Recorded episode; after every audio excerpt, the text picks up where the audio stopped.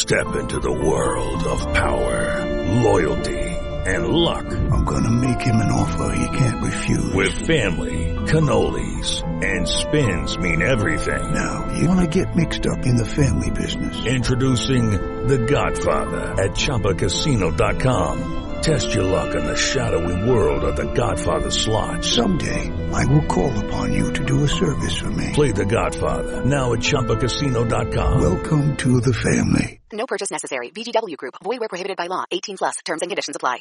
How's it going, everybody? I uh, I almost didn't want to do this story as the lead for a few reasons. One, I think a lot of people are are are you know commenting that the story about a local restaurant being attacked by establishment media and Democrat activists isn't that big of a deal. I saw some one person said, "Oh, must be a slow news day." No, this is just substantially more important than other news. I mean, we've got some big stories. We've got San Francisco is going to be an they've announced they're launching their their vaccine passports. I mean, that's a huge story. Uh, it's the third city to do it. I think that matters. I think it matters a whole lot. But this story about the restaurant really, really got to me. I don't want to, I don't want to do it for the other reason was that drawing more attention on some working class dude and his buddy who just want to serve burgers and, and, and chicken wings. Um, I, I think it, it might be bad for them, you know, but I, I can't ignore what's going on with the psychosis of these, these Democrat media establishment types. And, and I'm trying to figure out, like, how do you describe these people? They're authoritarian psychopaths, all right? The gist of the story is some guy gave a quote to local media about his rising inf- costs of food and, and, and uh, because of inflation. It was not political in any sense of the imagination. Local GOP highlighted the story, calling it Biden inflation.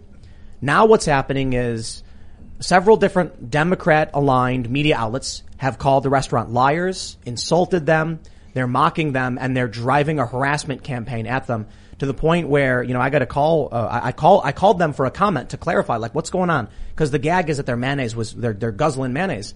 Now people are going after the business. They're slamming them on Yelp, and these, this guy didn't even do anything. He never criticized Biden. He had said nothing about it. He just said, "Oh yeah, inflation's been you know kind of intense. We're we're spending you know 200 bucks more per week on mayonnaise."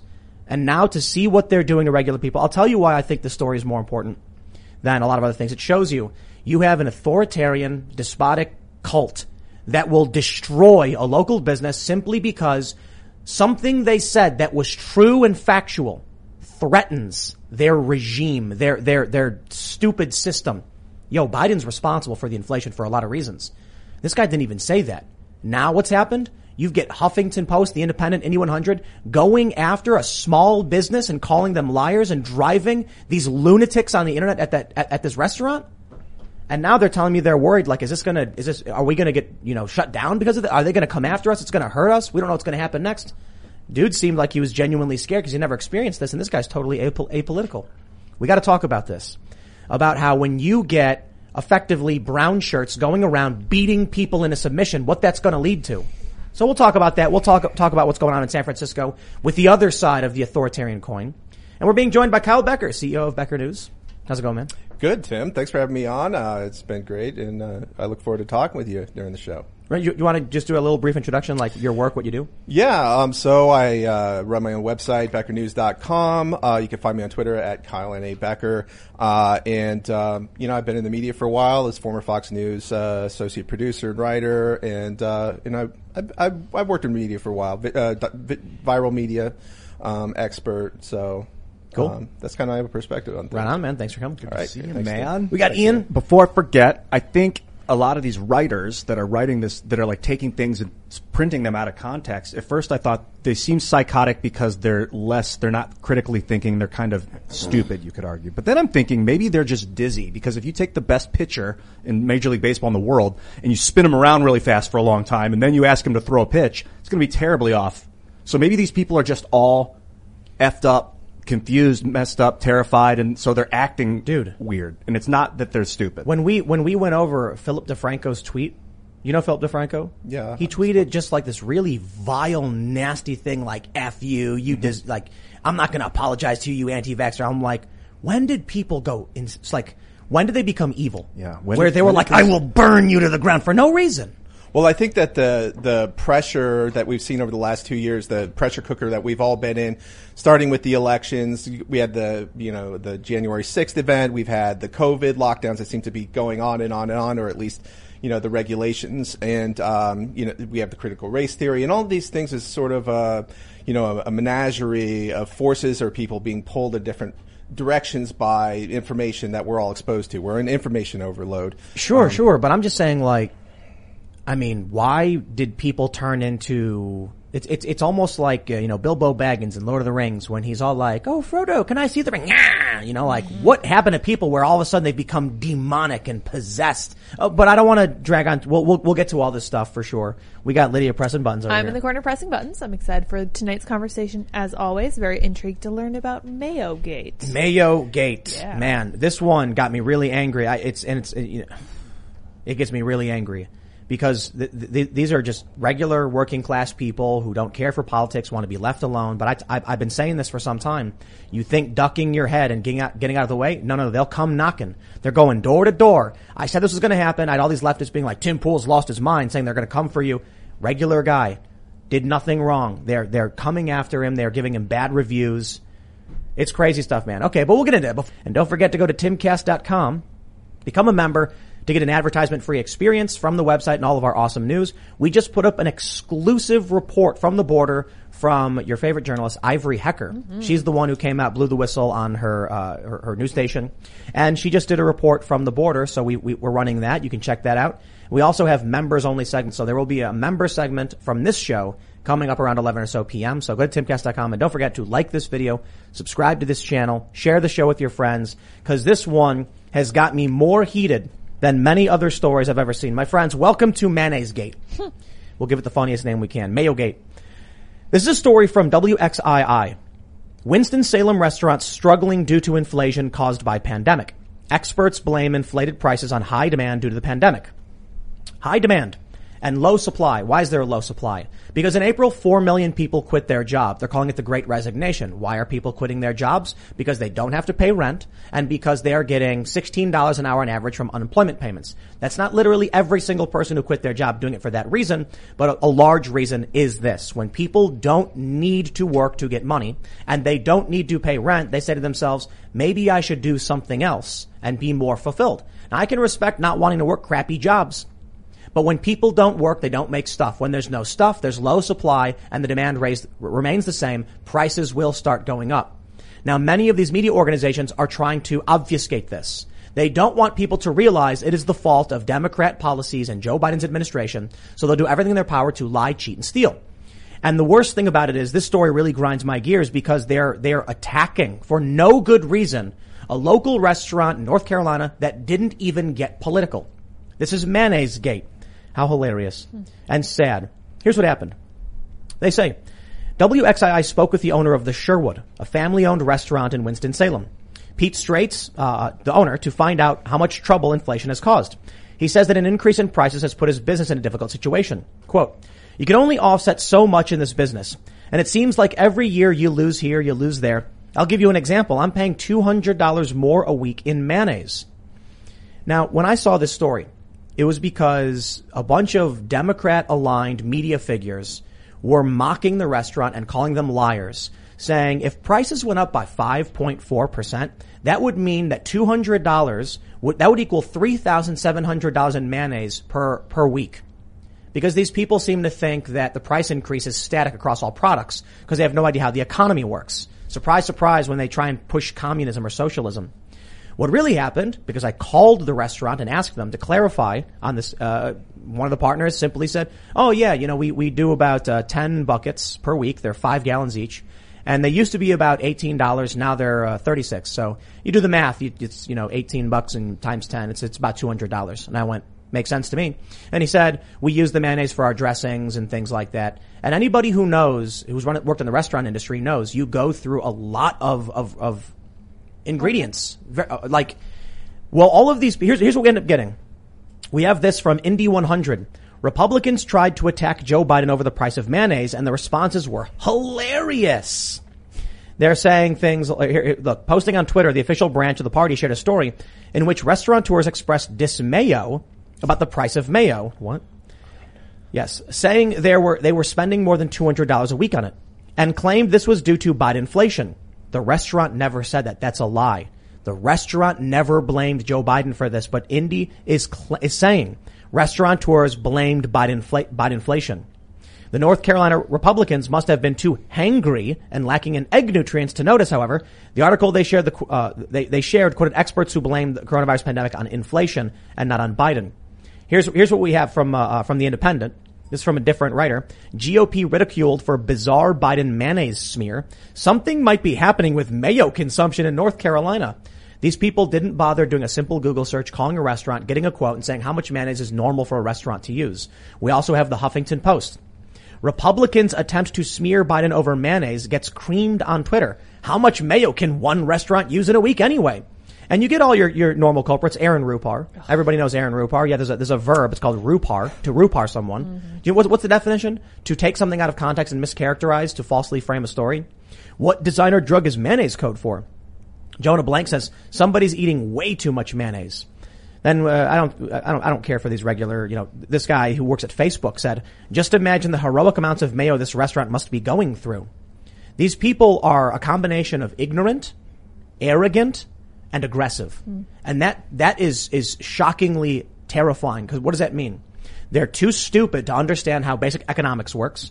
Why a restaurant might need 50 gallons of mayonnaise per week, which probably does. The restaurant capacity, I also reached out, 250 people. You get 250 people at one time in a restaurant during a wait list period, and you've all seen a wait, you've all had a wait list at a restaurant. How much mayonnaise do you think they're going to use for 250 people in a 30 minute period? And now, how many people are coming through the restaurant every day? It could be a thousand. Yeah.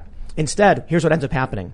They all end up lying, uh, saying mayoflation, mocking the restaurant, and it turns into something much more terrifying.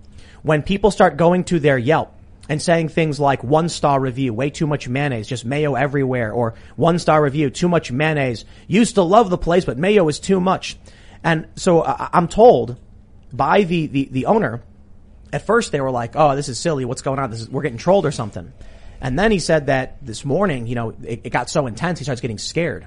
He's, all these reviews are coming in, you know, it's something, something is happening and he's scared about what's going to happen. They're trying to make it seem like this guy, a regular guy who's not involved in politics, insulted Joe Biden and lied about his, the prices to make him look bad. And now these lunatics are actually trying to cause damage to this restaurant who is not political. I have said it before and I will say it again. If you think sitting down and hiding is going to get you out of whatever is going on, you are wrong. And all that's going to happen is this will be, th- th- this will be life for everyone. You'll be sitting in your, your little cafe and you're like, I just run a small business. I have nothing to do with politics and I don't want to be involved. And then one day Antifa will show up and throw a brick through your window because someone accused you of being racist. We've seen stuff like that happen. In Berkeley, the people have to put signs in all their windows. I was in, I was in, I was in Berkeley for uh, some protest event and there was a nail salon with, you know, all of this leftist signage in the windows. And I'm like, there's, there's no way these working class women who are in there, immigrants, are that adamant about their activism. And so I went to a bar. And as I'm sitting at the bar, I'm eating a burger. There was a big thing on the window that insulted Trump and said that he was some kind of turd or something. And I asked the bartender, I was like, all right, what's, you know, everybody has these signs in the window, you know, yours is like, you know, more insult, more, more, uh, derogatory. And she's like, yeah, you know, you have to do it. And I was like, so you don't, do you agree with that message? Like, are you guys like anti-Trump? And she said, no, it, it, if you don't do it, they'll smash your windows. That's what it's like living in, in the Bay Area. There was a Burger King I saw. This was a, this was back in I think 20, 2015 or 2016. A Burger King had a big sign in the window and it said, "Please do not destroy our windows. We are a family-owned restaurant franchise, not a corporate location." That's what life is like when you let these people keep doing this stuff. During the, the I think it was the was it the G20 or uh, was it the G7? I don't know. In, it was in Hamburg. They went around smashing up storefronts, and there's this photo of all of these stores smashed up except for one. And do you know why that one store wasn't smashed up? It had the communist fist in the window. Okay, round two. Name something that's not boring. A laundry? Ooh, a book club. Computer solitaire, huh? Ah, sorry, we were looking for Chumba Casino. That's right, ChumbaCasino.com has over 100 casino style games. Join today and play for free for your chance to redeem some serious prizes. ChumbaCasino.com. No purchase necessary. Where prohibited by law. 18 plus terms and conditions apply. See website for details. This podcast is sponsored by Ramp. Are you the decision maker in your company? Consider this. For the first time in decades, there's a better option for a corporate card and spend management platform. Meet Ramp, the only corporate card and spend management system designed to help you spend less money so you can make more. Most corporate credit cards offer points as incentives, but those points amount to less than their worth in real cash value. Ramp's business cards offer you cash back, real money in your pocket. Plus, you control who spends what with each vendor. And Ramp's software collects and verifies receipts automatically, which means you'll stop wasteful spending and close your books in hours instead of days. Businesses that use Ramp add up to 5% to their bottom line the first year. If you're a decision maker, adding Ramp could be one of the best decisions you've ever made.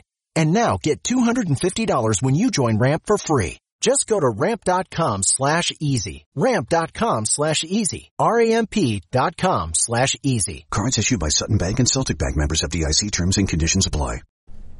This is an attack on a regular, regular, regular family guy. This is, this is the stuff that I've been saying they will keep doing. And they, and they, and people want to act like, I guess, out of the 300 or so, you know, 320 million people in this country, excluding the children, so you got maybe 250 people. How many of them, you know, uh, are adults? Yeah, maybe, maybe you'll, you'll, you'll, you'll, you'll be safe and you'll be lucky. Maybe as, you know, you're in the crowd and the bear starts charging in, you're like, I can run faster than everybody else. Maybe you'll be the one person, but man, you could stand up right now and tell these people to shut up, call out the media for lying and going after regular people who are not political, punching down as hard as they can, or you can sit back and let your children inherit this future. So I tweeted about this the other day. I said, um, I said something about Winston Churchill and his quote about feeding the alligator. And I said at this point, conservatism has become nothing but feeding the alligator because all we're doing is saying, I just want to be left alone. Just let me do my own thing. I just want to grill, right? That's like the meme. You can't do that anymore. Like you don't have a choice. And I also tweeted something inflammatory about th- how it is now your role to fight. You don't get to have your white picket fence. You don't get to necessarily have your American dream because um, it's being thwarted by the far left and this crazy people in the media. And your role right now is to figure out what you're going to do about it. And I think until people figure that out, we're going to have a serious problem. We can't just keep sitting back and taking it, but that's what conservatives do. Why? Yeah. Well, this story is more disgusting than a mayo sandwich. Let me just put it that way. I'm marinating in it and I'm listening to, to Tim. But what, what really jumps out to me is that the Democrats a long time ago lost any pretense that they care about the little man. They are not up for the real victims in society. They're the victimizers in the society. They obfuscate that by, with their grievance politics, their identitarian politics that they continually shuffle out, but they don't care about the folks getting shot in Chicago. Anything that goes against their agenda or against their narrative, they either ignore it, downplay it, or attack people who draw attention to it.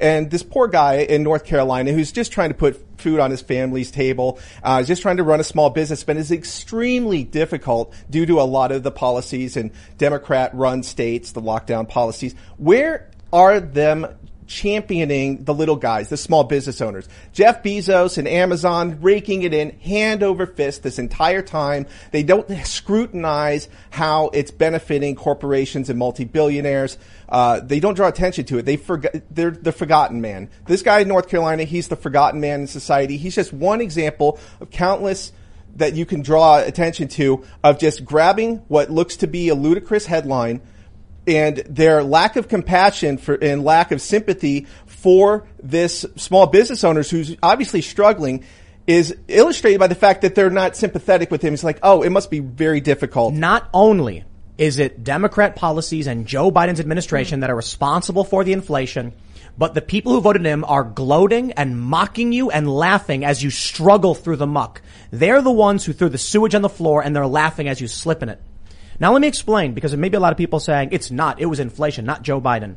Extended unemployment benefits. People are getting 16 bucks an hour not to work. We've already heard from many experts that this is a, a, a, a pull, a push factor. And so a lot of people don't want jobs. And the response we get from many of the Democrat establishment activists is, yeah, well, people shouldn't work these crappy jobs anyway, and they should pay better. So it's an acknowledgement. We know. So long as you give people the benefits, if they don't have to work, they won't. You've got the, the eviction moratorium. People aren't paying rent. Some people are, a lot of people are paying rent, but some people aren't. This means that there is now a bottleneck where retirees and mom and pop landlords, people who own one building and rent out their basement, can't make ends meet. This ripples across the board. You've also got just, you- you've got the gas shortage caused by a worker shortage, caused by those factors, which causes all prices to go up. So inflation across the board is on the rise. So long as Joe Biden wants to enact illegal eviction moratorium, so long as he wants to uh, uh, extend these benefits, and it's not just him, it's the administration, the Democrats, and so long as he wants to shut down a gas pipeline, which causes speculators to buy more. I'm not a fan of speculators, by the way. Causes them to buy more, driving up prices, and then shut down fracking on federal land, which causes speculators to predict short supply, which increases speculation and causes price to go up for gasoline. These are factors caused by Joe Biden directly, his policies, his administration, and Democrats. I am no fan of the Republican Party. I think they're trash. Most Americans actually have a, a worse view of Republicans than Democrats, but the Democrats are the ones who are doing this right now. So I tell you this. I feel bad for this restaurant. I'm also kind of frustrated with, with, with, pe- with people like this, these restaurants. I can't expect him to have known what was going on. But if you think that you can sit back and ignore the world around you and then you will be safe when the fires or the storm comes, I'm sorry, that's just not true. All that is required for evil to triumph is for good men to do nothing. And so you have, I, I talked to the guy, I talked to two of the people at the restaurant, got a comment, and, you know, their sentiment was we don't want to be involved in politics. I think both sides are bad, both parties suck, and both sides are doing it. And I said, I told him, the, the right, the anti-establishment types, these aren't the people who are attacking your restaurant right now because you expressed a fact about your prices. So if these, if, if regular people don't wake up to these extremists, by all means, we, the alt-right, they've been gone for three years. Nobody likes them. I get it. Now we have a cult-like authoritarian left that is going to attack anybody who says a fact that goes against their narrative. Or for no reason at all, as we saw with the Black Lives Matter and Antifa riots all last year. They attacked other black small business owners directly, burned them to the ground, uh, bashed their windows. And I really liked what you said about hanging signs. Uh, in your door as kind of as kind of a totem or a sign. When I when I go to this lily white neighborhoods in Westchester County, I see Black Lives Matter sign uh, everywhere. I don't think it's because they sincerely believe in this neo-Marxist organization. Uh, I think it's a totem. It's like a Jewish Passover where you put the blood on your on your door and you want people to leave you alone. I did a little social experiment. Uh, they had a church right next to a school, and they had all these Black Lives Matter signs and all of their little punch phrases like "love is love," etc., etc. You know, typical Maoist type brainwashing sort of things that they put on the sign. I took a sign, I ordered it myself, and I put "I believe in racial equality," "I believe in freedom of speech," "I believe in," and I listed all, all of these different freedoms on there that I, you know, just from the Constitution, and put it out there, you know, basically to provide some kind of contrast and I just put it right in the middle of the signs and just waited and I took a picture and I came came back. Guess what? They had taken They the sign it. and they got rid of it because they are not for equality, they're for equity. And that means the government controlling all social relations uh, in this country. And so no, you're not going to be safe. The the COVID passports, all of this stuff, they are we're not used to this sort of in your face intrusion, but it's going to get worse because as you can see, uh, you know, ain't, nobody is safe. It's going to be like the social credit score in China that you were talking Oh about. yeah, yeah, yeah. So, so we got this story from uh, Kron Four. San Francisco mandates proof of full COVID vaccine at indoor venues. I love this title, indoor venues, because it's not the truth. They actually explain in the art in the article it's not indoor venues. What's a venue? A venue is a forum. That's like a public forum where But, you. but when you say venue, you're thinking like a bar or a theater or a concert. You're not thinking a cafe. Unless the cafe has a small stage, I guess. But mm-hmm. they actually go on to say that it is it is more than just venues. It's restaurants, cafes, bars, gyms. Hmm. Mayor London Breed announced Thursday during a press conference. I, I don't think the uh, uh, the vaccine passport ultimately is the end is the, is going to be the end result, whether it's intentional or not. It's going to be that you will have to show your papers wherever you go. It's funny that this is literally showing your papers, and we we we have a, a historical look at the fascist regimes, the Nazis, and why showing your papers was frowned upon. The idea that you couldn't move about and freely associate without some kind of ID. And now you have what, what's what's the meme? The the the the punch uh, punch a Nazi people had a really quick 180 and to show us your papers or something like that, uh, or or, or a, a glare an alarmingly uh, an alarming number of punch a Nazi people are now saying show us your papers. This is it. And they'll start with something like this. But it's just about keeping people safe with the vaccines. That's my issue with this. That it's all based on a false premise. Uh, the CDC director Rachel Walensky admitted it uh, about uh, two weeks ago. She admitted that the vaccines, so-called, do not prevent transmission of the Delta variant, for example. And right now we're seeing a spike in the Delta variant, but the mortality rates are low and the hospitalizations are being misrepresented. But still, it's, it's so, so fairly the, low. The, spe- the specific issue there is they're saying uh, the vaccine will reduce your likelihood to get it, but the CDC also says viral load in those with breakthrough cases are the same as those who are unvaccinated. The bigger pros- problem, I suppose, is animal repositories. Yes, of course. Yeah, reservoirs. yeah, right, reservoirs. We, we, Yep. we've, we've seen all the stories about dogs and cats getting COVID. Mm-hmm. And if that's the case and it can transfer back, I'm not, su- I'm not, I'm not, I'm not going to pretend to be a doctor because I Right. don't, I don't know. Then that would be alarming and I'm not, you know, we're not vaccinating our pets. Right. So ultimately, I'll, I'll say this, and I always do. I don't give medical advice. I'm not here to discourage or encourage anybody. You talk to a doctor, make sure you're doing what's right by you. There was a story the other day about this nurse in Germany who swapped out people's vaccines for saline. And that to me is a violation of Yeah, informed absolutely. consent and psychotic. If an elderly person wants to get medication, their doctor rem- recommends it, no one should be doing that. That's crazy. But my bigger issue is, hey men, if you go to your doctor and your doctor says, here's the medicine I prescribed to you, I go to the doctor, the doctor says, okay, I shouldn't have to go to, to get, get tested for something or then go to a venue and show them my medical ID because it's going to go beyond that. This right now, it's how they get you. They say, well, we want to stop the pandemic. You got to get the app. You got to get the Excelsior pass. And in a year, I tell you, it's going to be something else. It's going to be, oh, did you, uh, oh, you said naughty words. It's going to be total social credit. It was funny. I tweeted this. I tweeted social credit scores are next. And some, some like establishment lefties are like, you watch too much TV. I thought it was funny. I was like, yeah, you know, it, I, maybe because I watched a documentary from the German outlet DW and, uh, they interviewed some, uh, Chinese, uh, individuals working on the social credit stuff talking about how amazing it was and how crime has gone down. And it's, and it's so amazing now that people are recognizing that you can't just do these things like, oh yeah, putting people in rigid boxes. The biggest problem I have with it, centralized authority doesn't work. It spins out, spins out of control. Dissent emerges rapidly. And because of the centralized control and, and people being pressed down, there's no pressure release for the people. Right. There, there's no protest. There's no leave. There, there's, there's no moment of, of being left alone. And that's one of the things I said a, a year or so, two years ago maybe. I said, they will never leave you alone. If you think keeping your head down is going to keep you out of this political conflict, you are wrong. And the best thing you can do now is speak up before it's too late. Unfortunately, people don't care. It's a sad, it's a sad tale, man. We have how many stories from the past about totalitarians, authoritarians, and why you must speak up. But I didn't speak up because I wasn't X or I wasn't Y, and I don't want, I, I don't want to lose my job because, you know, I have kids. I said this over the past couple of years. Speak up at your job when they do the critical race applied principle stuff. Speak up against it, stand up against it, and people say, but I'll get fired. Think about the future for your kids.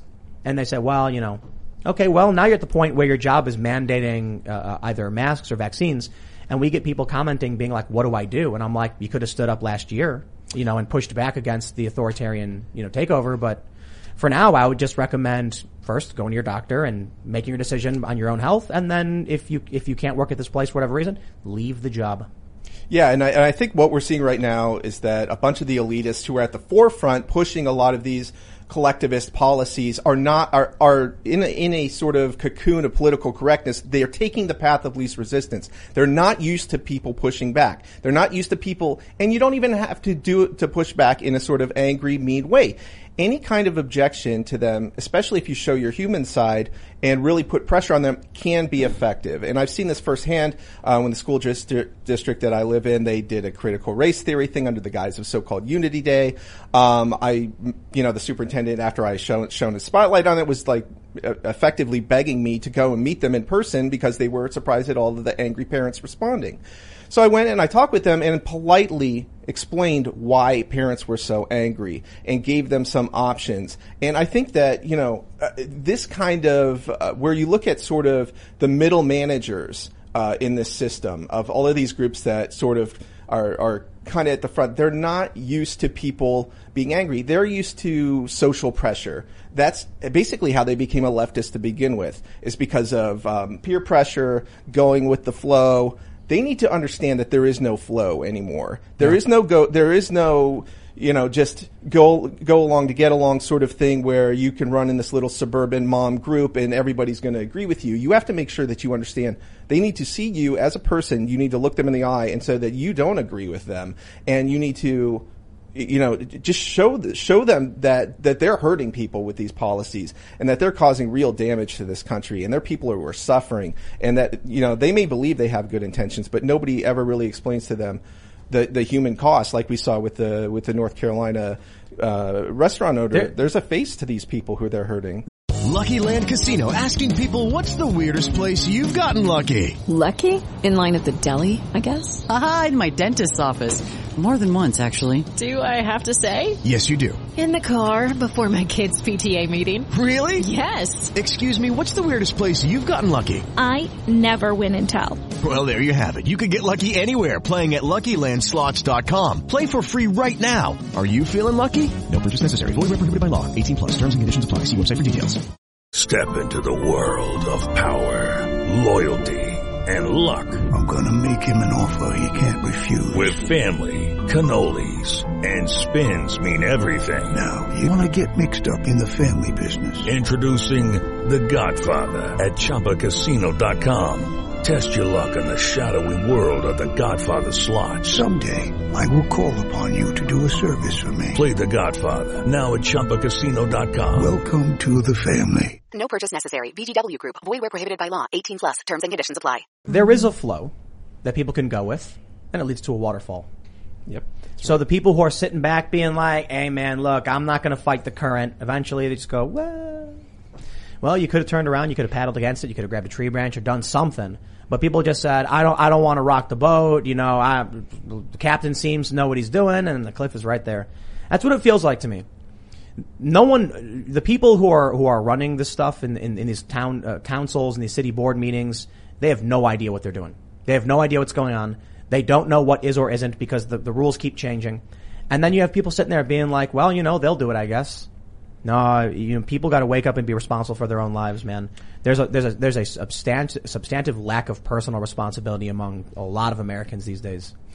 Yeah, and I, and I just I, I think that right now what we're seeing with this sort of information landscape that we're all we're all kind of in, immersed in, and that you know we're in all, independent media or, or alternative media, and they're trying to change the landscape to take away uh, our opportunities to reach these people and to organize them. And you know, I've been trying to organize people to have political pushback since the Tea Party movement in 2010.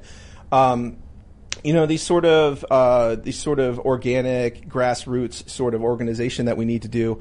Um, that's that's that can be successful and it can work, but you have to get out and you have to, you know, make sure that you're very visible. I mean, in New York, they recently had a protest against the, the COVID mandates and, and the uh, and the and the and the passports, and they and they made a real show to force, but it's just glaring how that's not really the case in this country. Um, it, it's kind of um, surprising to me. It's kind of a letdown that we're not really getting out in force. Um, so I just want to encourage people to really start using those networks that they built up over the years and start, you know, don't be afraid to go out and organize and to do things. The worst thing they can do is is is try to force you to get home, and if you do, or try to force you to go home or disperse for not having an ordinance or having a petition, uh, then get it on video, send it to influencers, make it known that there is real authoritarianism behind these policies, and make them make pe- people understand that these are authoritarians. They can't hide behind I think there's going to be a, a big wake up call for a lot of people now with uh, the mandates. NBC News ran this article saying that vaccine mandates will hurt corporations that are trying to hire because a lot of people are going to be like, wait, what? I have to do what? You know, we talk about this restaurant. This guy who's not political doesn't know what's going on. He's like, I don't want to be involved, right?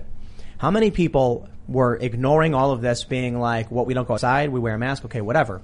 You had uh, uh, who was it? Bill Burr, the comedian, where he was like, "I turn on the TV every two weeks, and then you know they tell me to wear a mask. I'll wear it. Whatever." Mhm. You had Ethan Klein from H3 saying, "You just go to the CDC and they tell you what to do. You don't even got to think about it." These are the people who are going to wake up one day when they go to work and they're going to be like, "Oh, did you get your your vaccine?" And they're going to be like, "Wait, for my what? Uh, You have to do that? Oh yeah, otherwise you're fired." And they're going to be like, "Hold on a minute."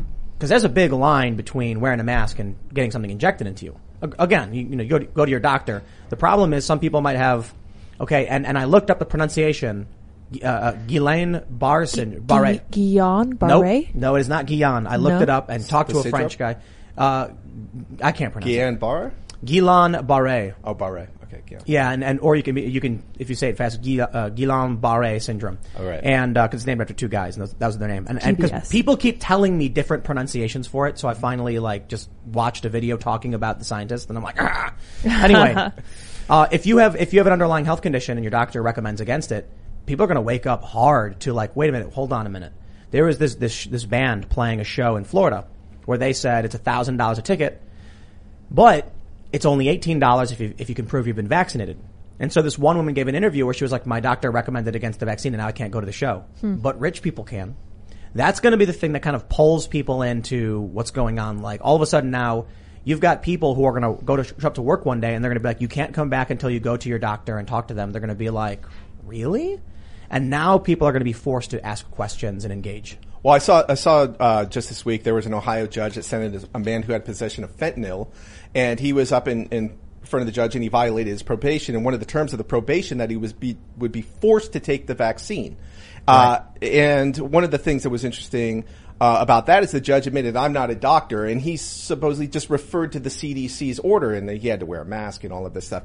The CDC is de facto acting as some extra legal actor in in our uh, you know in in our It's public guide- policy process, but they are just ultimately bureaucrats. And not only can they be wrong, they have been wrong multiple times, whether it's surface contaminants or viral load after getting the vaccine and, and oh, transmission. Fauci- it just goes on and on. Fauci recognizes that. You know, he says the science changed. That the science doesn't change. Your understanding of the science changed because you were not making it according to the empirical evidence that is right well, in no, no, front I, of you. I think I think the, the, the science changes. The problem is in an emergency situation, they're making recommendations off of incomplete information.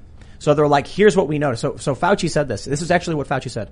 That at first they said don't wear masks. Then they found out asymptomatic people were spreading it and said, okay, now wear masks. So they were still in the process of trying to figure out what was going on. and then the they said it was aerosolized and and instead of just and and so you know and, and so a mask is not going to have any effect uh, uh, short of an N95 potentially that in a in a I'll tell you. hospital I'll, setting. I'll tell you the issue I have with like with uh, with the establishment with YouTube on this one is Mm-hmm. Celebrities can come out and tell you go and do it.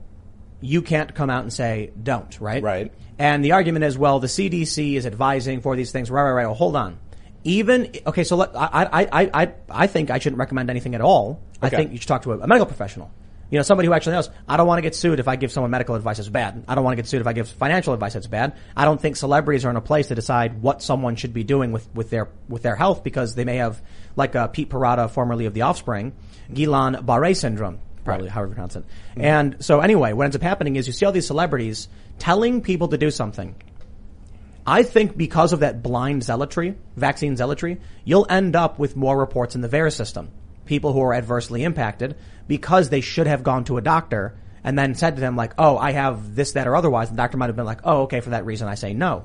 So there's probably a small percentage of people. I do think the vaccines are overwhelmingly safe. I think it's fine. Mhm. But I ultimately think I'm not gonna, I'm not gonna tell an individual to ignore their doctor like a celebrity would. That to me is a problem. If you want to tell someone to go to their, I even, I even had uh, establishment Democrat types attacking me as anti-vax for saying, please go to your doctor. I was on Twitter and I was like, celebrities should not be encouraging people. They should be encouraging them to go to their doctor. And people were like, you're an anti-vaxxer. I'm like, Well, Wait, what? I really liked what Dr. Drew said the other day in this sort of a you know mini viral rant that he had about this. That that when he was a doctor and he was treating his patients, the CDC was like some kind of footnote that you know okay.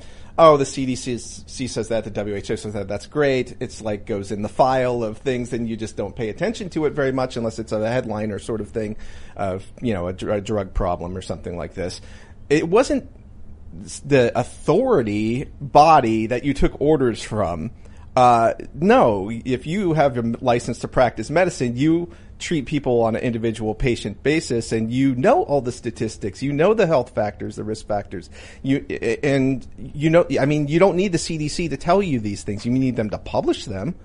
Uh, and, and sure, sure, there might be some guidance there, but it's kind of like in the helpful suggestions thing. And a doctor can be go, thank you, thank you very much for your It is- opinion, it- but that's fine, I've got it. it's the authoritarian creep. Right. It's, That- it was that- Trump.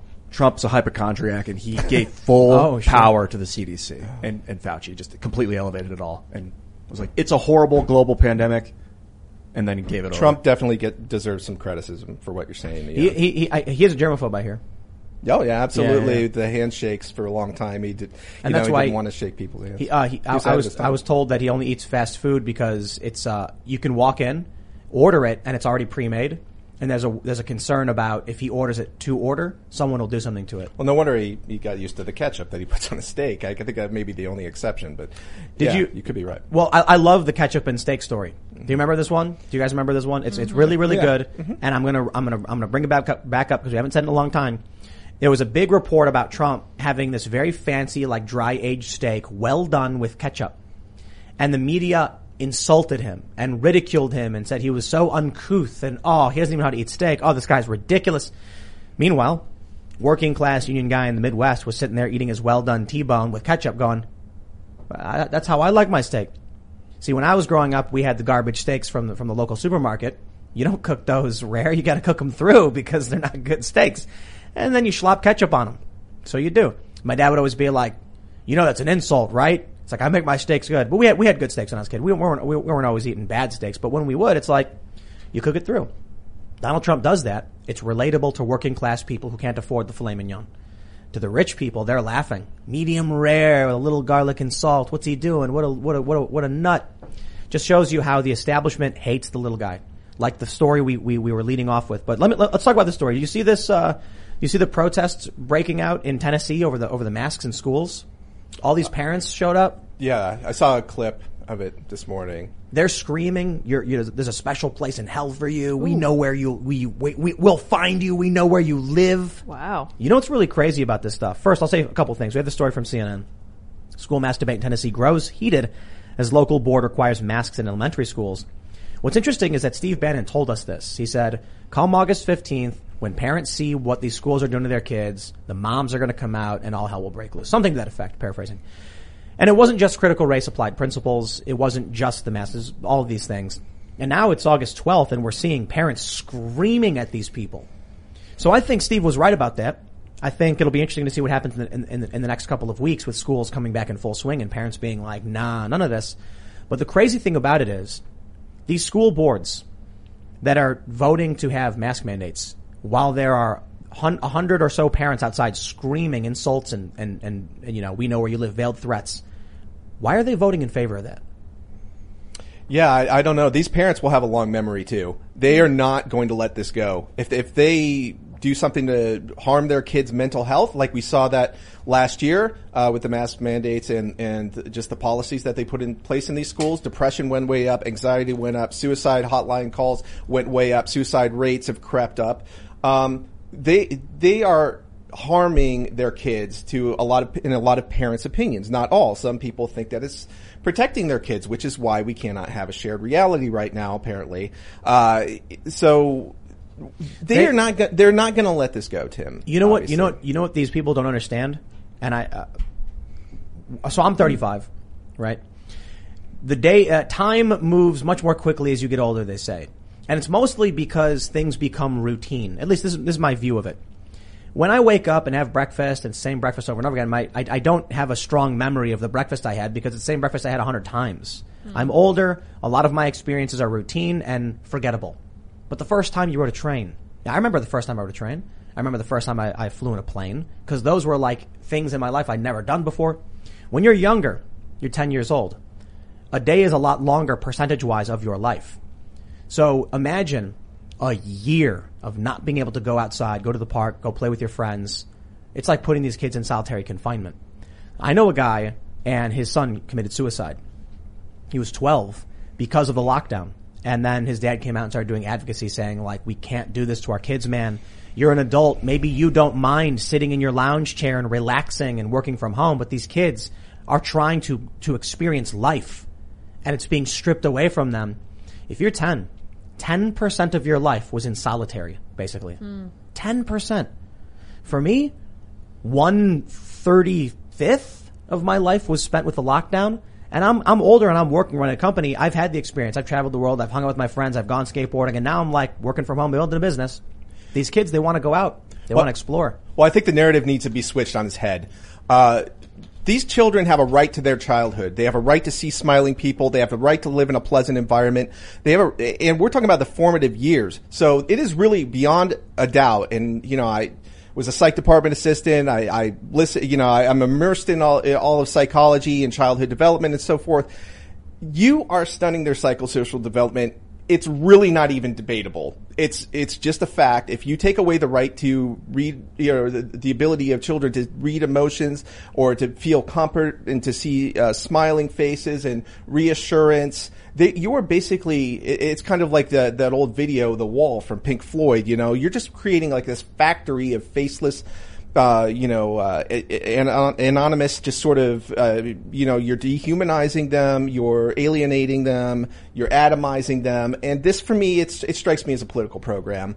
It's not. It's the children are not. uh, In from what I've seen, the research, Wall Street Journal, you can go uh, j- just look at it. They're not appreciably at risk for this. Thank God. It's one of the small miracles that we can point to during this pandemic, and we're not taking advantage of it. The, it used to be in society where adults were wanted to be on the front lines. They wanted to bear the brunt uh, of things. They wanted to protect their children um, at all costs. And now we're seeing, from what I perceive, is a lot of anxiety and hysteria and selfishness on the point of parents who just refuse to protect their children, their childhood. I mean, it, they, They're- they are they're project they're so selfish and narcissistic. They're projecting their own anxiety onto their own child, and for me, that just shows a lack of empathy and ability to put yourself in another person's shoes. It's a real I, uh, social scourge right now. I posted simply an image from Statista of COVID deaths by age group. Hmm. Right. I said nothing. Made no comment. Screenshot post. Some establishment type, Democrat activist, took the screen grab, circled, like, circled the elderly and then said, Tim Pool doesn't care that these people are going to die. And I'm like, I literally said nothing. I literally had no comment on the data other than like, I just posted the data like, here's some information for you. Nice. It shows you the weakness that they're, they're concerned about. The, the, the largest group at risk are people who are over 65. There is a decent risk for people over 40, and the risk diminishes for people who are under 40. Uh, I believe it's like 1.63% of deaths were under 40. Close, yeah. And uh, 30%, according to the CDC, of people hospitalized were obese. So it was much more than that. I read one; it was seventy-eight percent that CDC said they had obesity. But that is one study. It, it probably I to it probably CDC varies. website. It probably varies. CDC website. It's just said- a headline. Yeah, It- it could've 30, been. 30.2% of hospitalizations over the past, uh, since the start of the pandemic was, were- was obesity. Okay. 94% comorbidities. Mhm. So I think understanding all of the context, having that information when you go to your doctor and talk to them about what makes sense for you, and being healthy. Take care of yourself, eat right, be right, be well, all that good stuff. Ninety-four percent of the people hospitalized by COVID have, have had comorbidities. Of deaths. That's right. Of CDC deaths, says deaths, that. of Yeah, right. Yeah, so in other words, 1.6 average of people with cardiopulmonary diseases, lung disease, uh, diabetes, etc., A- which age- could- are age plausible. comorbidity. Yeah, and so So it's older people. yeah, so they're plausible causes of death, and they happen to test positive for COVID as well. Yeah. So they're not trying to do a diagnosis of a cause of death necessarily, but they're saying I, w- I will I will stress too. A lot of people think that the 94% comorbidity means they didn't die from COVID, but the That's way not true. right the way to describe it is like imagine you have a bridge that's been old and dilapidated, and then someone jumps up and down on it. Like the COVID is the jumping up and down. Like, well, yeah, if you didn't do that, the bridge probably would have been fine. So you get you get something like COVID. And look, we've had uh, a lot of people on this show, uh, conservatives who have either been vaccinated or have gotten COVID, and it it sounds bad. Yeah, I, I, I it, it, I've, I, we have, we've talked to some people on the show. I don't want to out the people who have, you know, experienced Right. bad sicknesses, but we've had people who are like, dude, it was miserable. Mm-hmm. Like two weeks of fatigue. Yeah. Judy was boring. Hello. Then Judy discovered ChumbaCasino.com. It's my little escape. Now Judy's the life of the party. Oh, baby, Mama's bringing home the bacon. Whoa, take it easy, Judy. The Chumba life is for everybody. So go to ChumbaCasino.com and play over 100 casino style games. Join today and play for free for your chance to redeem some serious prizes. ChumbaCasino.com. No purchase necessary. Void where prohibited by law. 18 plus terms and conditions apply. See website for details. You get that with the breathing? shots too, though. I mean, I had the Moderna round, uh, a couple of those, and uh, yeah, it wiped me for a couple of weeks. So, but the, but the thing for this that we want to do, we want to introduce it to all of our troops. For me, that is too risky. These these are young, athletic, you know, physically fit people who are not necessarily at risk that much. Uh, it's it's uh, very similar to seasonal flu if you look at the statistics for that particular age group, 20 to 30. And I think it's very. I think you wait until all of Yeah, the but there's- there- results come in to make that decision. So I think they should be very careful about that. I'm a I, little I, concerned. I definitely agree with being careful. I definitely think the challenge here is I, I hope that they go on an individual basis. That's always the important thing because of potential underlying conditions. Mhm. But at the same time, I mean, if we've got people that have to go into conflict and deploy and go into areas, it would, it would be nightmarish if there was an outbreak of COVID, of, of, of, of any illness, really. My understanding was that, you know, people who, when they go through basic, they get a bunch of vaccines Absolutely, anyway. yeah. So I agree. I think we, we got to be really careful right now, simply because uh, we need FDA approval for sure. We need to make sure we're, we're doing right by all of the science. And with Fauci, with even Fauci saying the science changes as as we learn more, it's like okay, well, like let's make sure if it's our military, we're going to be extra careful to make sure that we have the capability to defend ourselves and our allies. And you know, just I'm just wondering if the vaccine could harm even metabolism or, you know, to have some sort of lingering effects. It, it is possible that it could cause some sort of um, reaction. And I mean, because you're intentionally stimulating the immune system to have a response against an antigen. But that's any That's vaccine. tricky. Uh, that is true, but uh, This, this is something that Charlie Kirk brought up when we were on the debate with Vaush. He mentioned Guillain-Barré syndrome, and he, Yeah. he said that uh, the the you know uh, CDC has put out a nerve damage warning for the Johnson and Johnson vaccine. That that side effect actually is for many other vaccines as well. Mm-hmm. So, you know, I, I went to the CDC a few years ago. Uh, this was during I think Zika, and I did an interview because we were we you know we, we were just trying to find some like interesting stories, and it was around the time the Division came out. You, you ever play that game? I didn't play the Division. Awesome game, by the way. Right. And it's basically like the world is a post-pandemic apocalyptic scenario. And so I was like, let's go do an interview at the CDC and ask them about their, um, I forgot what it was called. It was like Operation something where they simulated a, a large-scale pandemic. And it was really interesting. And what I was told there by some of the people at the CDC was, there are risks for vaccines and side effects. They're they're well known. They're on the CDC's website. Make sure you read that stuff and talk to your doctor because you could be in that that small percentage group. They said the challenges were for a lot of these diseases. If there's like we're expecting to get 200,000 deaths from a disease and the vaccine could result in 50,000 adverse reactions, we, we have to choose the least amount of damage. So we'll encourage people to get the vaccines. And I, I, I understand that it is quite utilitarian, but I can't pretend to have the answers for people other than. But you, see that with children, the mortality rate is far is lower than the incidence rate of rea- of uh, reaction reported by VAERS. But I mean, obviously, mortality is worst case outcome. Uh, but pericarditis, myocarditis, is, and so on is very serious. So I mean, obviously, we sit here, we we second guess and we armchair a lot of these um, health experts. But when you when you look at you know, the, the problem is, and you see with any kind of information system, it reminds me of a kind of like a Hayek uh, versus Keynes sort of argument.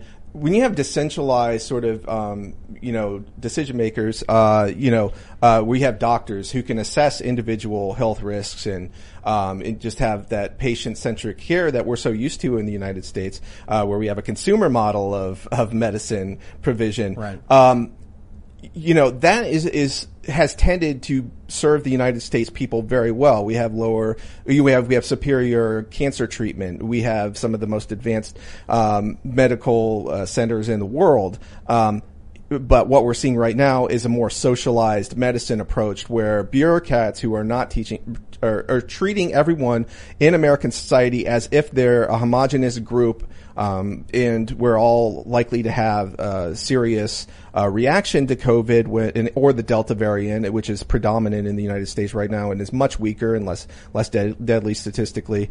Um, is treating us as if we're all at equal risk. This is not the way the United States medicine has been practiced, uh, and it, we've always relied on our doctors to make the, ju- the best judgments. There's a few exceptions. You know, smallpox, uh, for example, uh, you know, led to you know mandates for vaccines. So it isn't the first time it's ever happened in this country, by the way.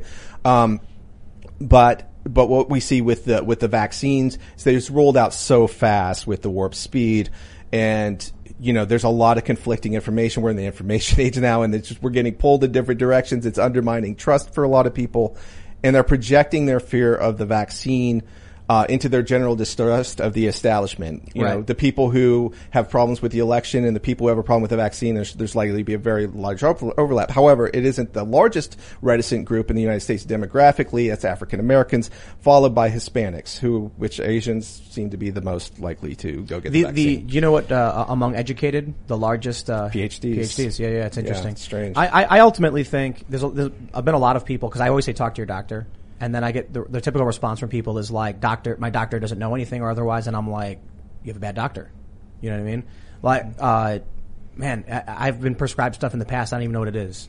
You know when, when you when I got like uh, I injured my knee they gave me some kind of steroid you get for like in, in, uh, tendon inflammation and damage or whatever. I'm like, I don't know what this is.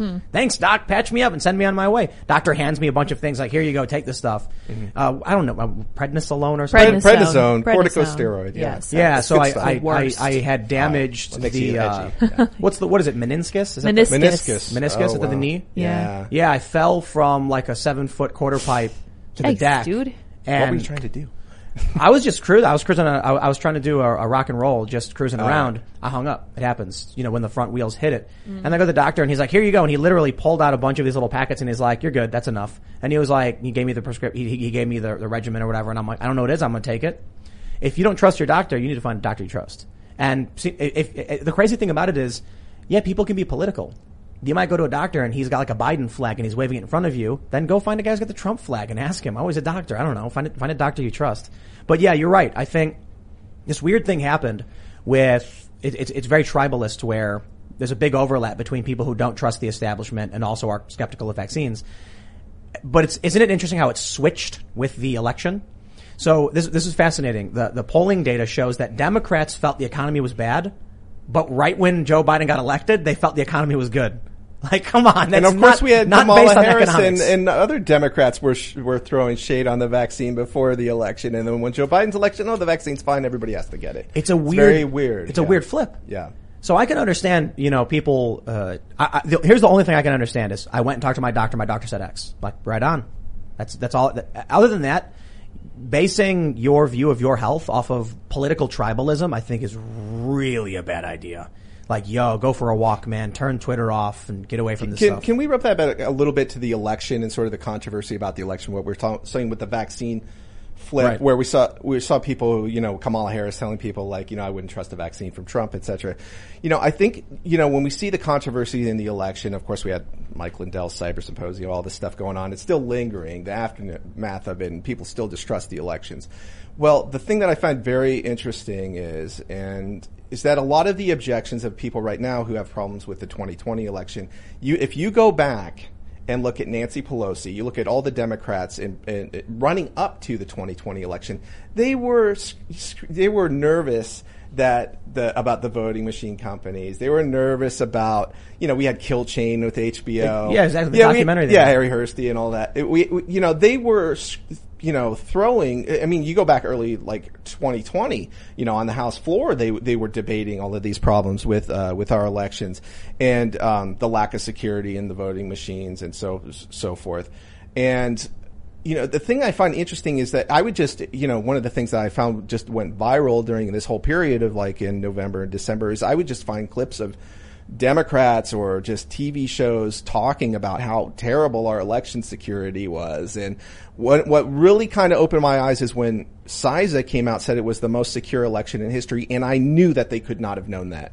And it, it- they just had no time That's to it. They had no time to to investigate. So it looked like a PR release. So that really, woo. How did you investigate the previous That election? that It's was a big red flag for me. It's like, mm-hmm. oh, CISA is saying it's already secure, and they could not have investigated it that quickly.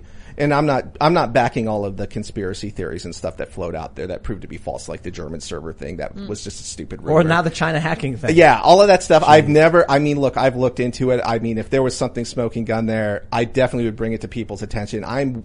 I don't see the smoking guns. The closest thing that I've seen to a smoking gun is just the Fulton County video with the looks like some shady activity going there. Which one? Hours. Uh, the Fulton County video, State Farm, out? State Farm Arena. They Right. took people out. It looks like the election workers were doing ballots multiple times. It But- looks that but- way. but- but here's that's the- the closest thing to a smoking gun. I was trying to. That's all I was trying to say. I, I, I see those things and I'm like, that's an anomaly. We should investigate. But you can't say what it is. But it's know what I just mean? one video they screwed up because it was the State Farm Arena video they didn't know that it was on surveillance and that was sub- subpoenaed. There, there were probably there were multiple Was it- places that were shut down at you know after hours, and then the, the you know the, you had to have spikes. But uh, did, they, did, did, spikes. did they find those people actually did scan ballots multiple times? See, they they they they just found double counting. They never really went after them, and like Kemp and Raffensperger or whatever, never went after them. I mean, they complained about it on social media. Raffensperger's like, Yeah. "Oh, these these people are negli- you know, they they're reckless in their duty, and you know, we've had enough." Nobody was charged, You right? know, so I, I think one of the issues is with a, with an election involving what what was it like 170 million people or whatever. Yeah, you Mhm. got 170 million people. There's going to be instances instances like that, Right. And you can't take one morsel and extrapolate it to a large, widespread, can't. you know, claim or whatever. True, but you're going down to like these these swing states, and for me, like the most substantial complaint about it was that these uh, that the rules about the absentee ballots and everything was changed in extra extraordinarily and extrajudiciously, uh, or or extra legally. Let's put it that way. Emergency powers were invoked in these different states in Georgia, Michigan, uh, Wisconsin, uh, and Pennsylvania. Oh, did not go across through the, board. Yeah, Like, even yeah. even in states Trump won, the, the, the rules were changed. Yeah, there there were there were uh, executive orders issued in some states. Others did pass it through the legislature, um, but but I'm just I'm citing the ones that were brought forth in the Texas lawsuit that was just dismissed out of hand for lack of standing, even though they gave an indication that it wouldn't have held up anyway. Um, a, a hint that they were were not partial to it. Um, so I'm just saying a lot of these lawsuits were dismissed on lack of standing. It wasn't really investigated, and that's really something that's been dri- you know driving me is really to I wonder about the role of private voting machine companies as this, this sort of opaque intermediary where they, they own the source code and the intellectual property. They don't have to give you the passwords, uh, as, apparently, as we see in Arizona. They don't have to give them access. So um, if they are tabulating our results, who is holding them accountable and how? That's that's the real issue. in It's very strange. It's very odd to me that that the left doesn't seem to care about this corporate for-profit entity sitting in the middle of our democratic elections with for with with pri- pri- uh, proprietary source code. right with we can't see. proprietary i mean there's people who have suggested open source code elections which could be a solution uh, don't get me wrong uh, but i'm just saying like these for-profit entities and, and like facebook funding these drop boxes in majority blue dem- districts according to analyses um, this is a sort of unusual corporate intrusion into our democratic alo- uh, process that would normally be raising alarm bells on the left. And before Trump lost, they were raising red flags, and then it ju- they just stopped because and, and, and, and I think, you know, right now I'm, I'm in favor of it. I, I say uh, do the investigation, do the audit. Mm-hmm. Let's see what they can produce at the symposium, fine, whatever. I don't think so. Mm-hmm. Here's what I think. The real problem is that Time magazine article, the shadow campaign to save the election. It was the Republicans in Pennsylvania drafting the legislation, passing the legislation for universal mail-in voting. Mm-hmm. Things that change the rules dramatically. What ends up happening now is the most fervent supporters of Donald Trump, who would be the, the, the, the, the, the, the champions on the front lines of fighting for voter integrity, are being distracted by conjecture, anomalies, conspiracy, things that are very, very difficult, if not in many ways impossible to prove. Mm-hmm. And if all that energy from Mike Lindell was a voter integrity symposium, and he said, and they went up on stage and said, in Pennsylvania, the Constitution says absentee ballots function this way, and they passed this. That's not about, that's not, a, that, that's about persuasion, and that would dramatically alter and, and, and fortify the system, li- literally fortify the system. Instead, they're making claims that China, you know, working with deep states and NASA, and then today you get this report from the Washington Times, not a leftist publication, by the way, conservative Christian, that one of the security guys that Mike Lindell hired said the data he had was a turd and he was tasked with turning that turd into a diamond hmm. and the, the, the information does not substantiate claims about China hacking the election. Right, and, and, and what what I'm seeing on the right to kind of just try to promote some healthy criticism on that side uh, of the of the conversations. What just what you said, you should put this energy into voter integrity laws. You should put it into trying to get your legislature to hold voting machine companies more accountable and to open up transparency in those regards. Those are responsible, intelligent. Uh, p- political processes that we can work together and possibly even uh, persuade independence. But instead, paranoia is stultifying. It's self-defeating. It's debilitating. But some people are just uh, addicted to it. They're they're they want to grab onto paranoia because it feels like their country is falling apart. Their worldview is being threatened in Well, the ways. country, I think, is falling apart. It, yeah, oh, reasons, absolutely. Our constitutional rights are definitely Right. being eroded on, on almost a weekly basis. It's almost it's startling. I mean, we had President Biden with his eviction uh, decree violating the Third Amendment. I Ah, mean, it's like amazing, isn't? You're very skilled. Some can- somehow Biden managed to violate the Third Amendment. How you do that? Wow. Wow. Okay. Congrats. You get a you get in the history book for that reason. Yeah, you get a that's incredible. Um, but I'm, but just to go to your point, we definitely need to really concentrate, keep your eye on the ball. I'm, I'm not trying to take anything away from Mike Lindell. He believes in what he's doing. He's he's being sued. He's under Nah, fire look, by look. Dominion. He obviously is a true believer in what he's doing, and and I I give him credit for. uh, Well, uh, it seems to me that he's very fervent about his cause. At He the tried. To, he tried to get the lawsuit dismissed. Yeah, I know. And then it said that the, the First Amendment is not a you know there's not an umbrella He- protection he- for it. He had right? initially said that he was happy to hear he was being sued because it would allow him to get to discovery to pull the evidence faster. Yeah. Also, it would have given him a venue to prove with a judge overseeing it that his Mhm. evidence was true and correct. If he had the evidence to prove, he why would he get the suit dismissed? He'd be like, "Oh, great! All I got to do, I can now show it to a judge," and the judge is going to be like, "Wow, he was telling Maybe the the dollar signs were daunting. Who knows? Because it's like 1.3 billion dollars. It's and But it seems but- to be their but the strategy. truth is an to affirmative scare people. That's true, and If- they're trying to scare people. if- You're right. Look, if if I said the sky is blue and someone sued me for defamation, I'd be like, Mhm. I will love to come in and, and tell the judge, look at the sky. Like, waste your money by all means. I don't even got to do anything. Mhm. Instead, he said he was very happy, but then filed a motion to dismiss, which would obstruct discovery. At the very least, he could have had discovery. That to me, saying one thing and doing another, mean, look, the guy makes great pillows. I genuinely think they're good pillows. I got the slippers. I got the towels. Mm-hmm. All, it's, it's because of Jack Posobiec, to be honest. Like, he's like, you know, his tweets, I'm just Yeah, he's like, very I'm on. Twitter and I'm like, Jack towels. And I was like, we, we, we, we literally, we did need towels. We need guest towels. And I'm like, and I see this tweet one day and I'm like, I was supposed to get towels last week and I didn't. So I bought them. Uh, but I just, I, I, I, you put I- the code in, right? I, I, you know what? I'll throw it to Promo Steven code Crowder. I'll throw it to Steven right. Crowder. Crowder said when he was doing his investigative work that he thinks someone gave Lindell bad information. Oh no. Yeah. And I wonder if what happened was initially Lindell was a true believer, and then he started to be like, "Wait a minute, maybe this isn't as sound as I thought." So I got to dismiss this lawsuit. And I don't know though. I mean, why would he do the symposium? I just look. I think you were you, you said it. You know, people like the paranoia. It, it gives them a mission. It. I wish all of these people. There was like 190,000 people watching the symposium or something like that. Imagine if all of those people were watching a symposium on voter integrity. Because you look what's happening now in Texas, right? They pass all these emergency provisions to make it ridiculously easy to vote. Okay, it should be easy to vote within reason, but not at, at the cost of security. You know, you give up security, you, you, or, or you you know, you, you- weaken your elections, you can't get them back. Instead, uh, uh, uh, what's happening now is they served uh, uh, the, the arrest warrants for the Democrats because they fled the state. They're saying, we did it, we passed the bill, yay! The Republicans are acting like they won when they actually lost because their bill is a compromise. The, the, the reform bills we're seeing from Republicans don't completely reverse, in many states, the pandemic provisions. It curtails them only a little bit.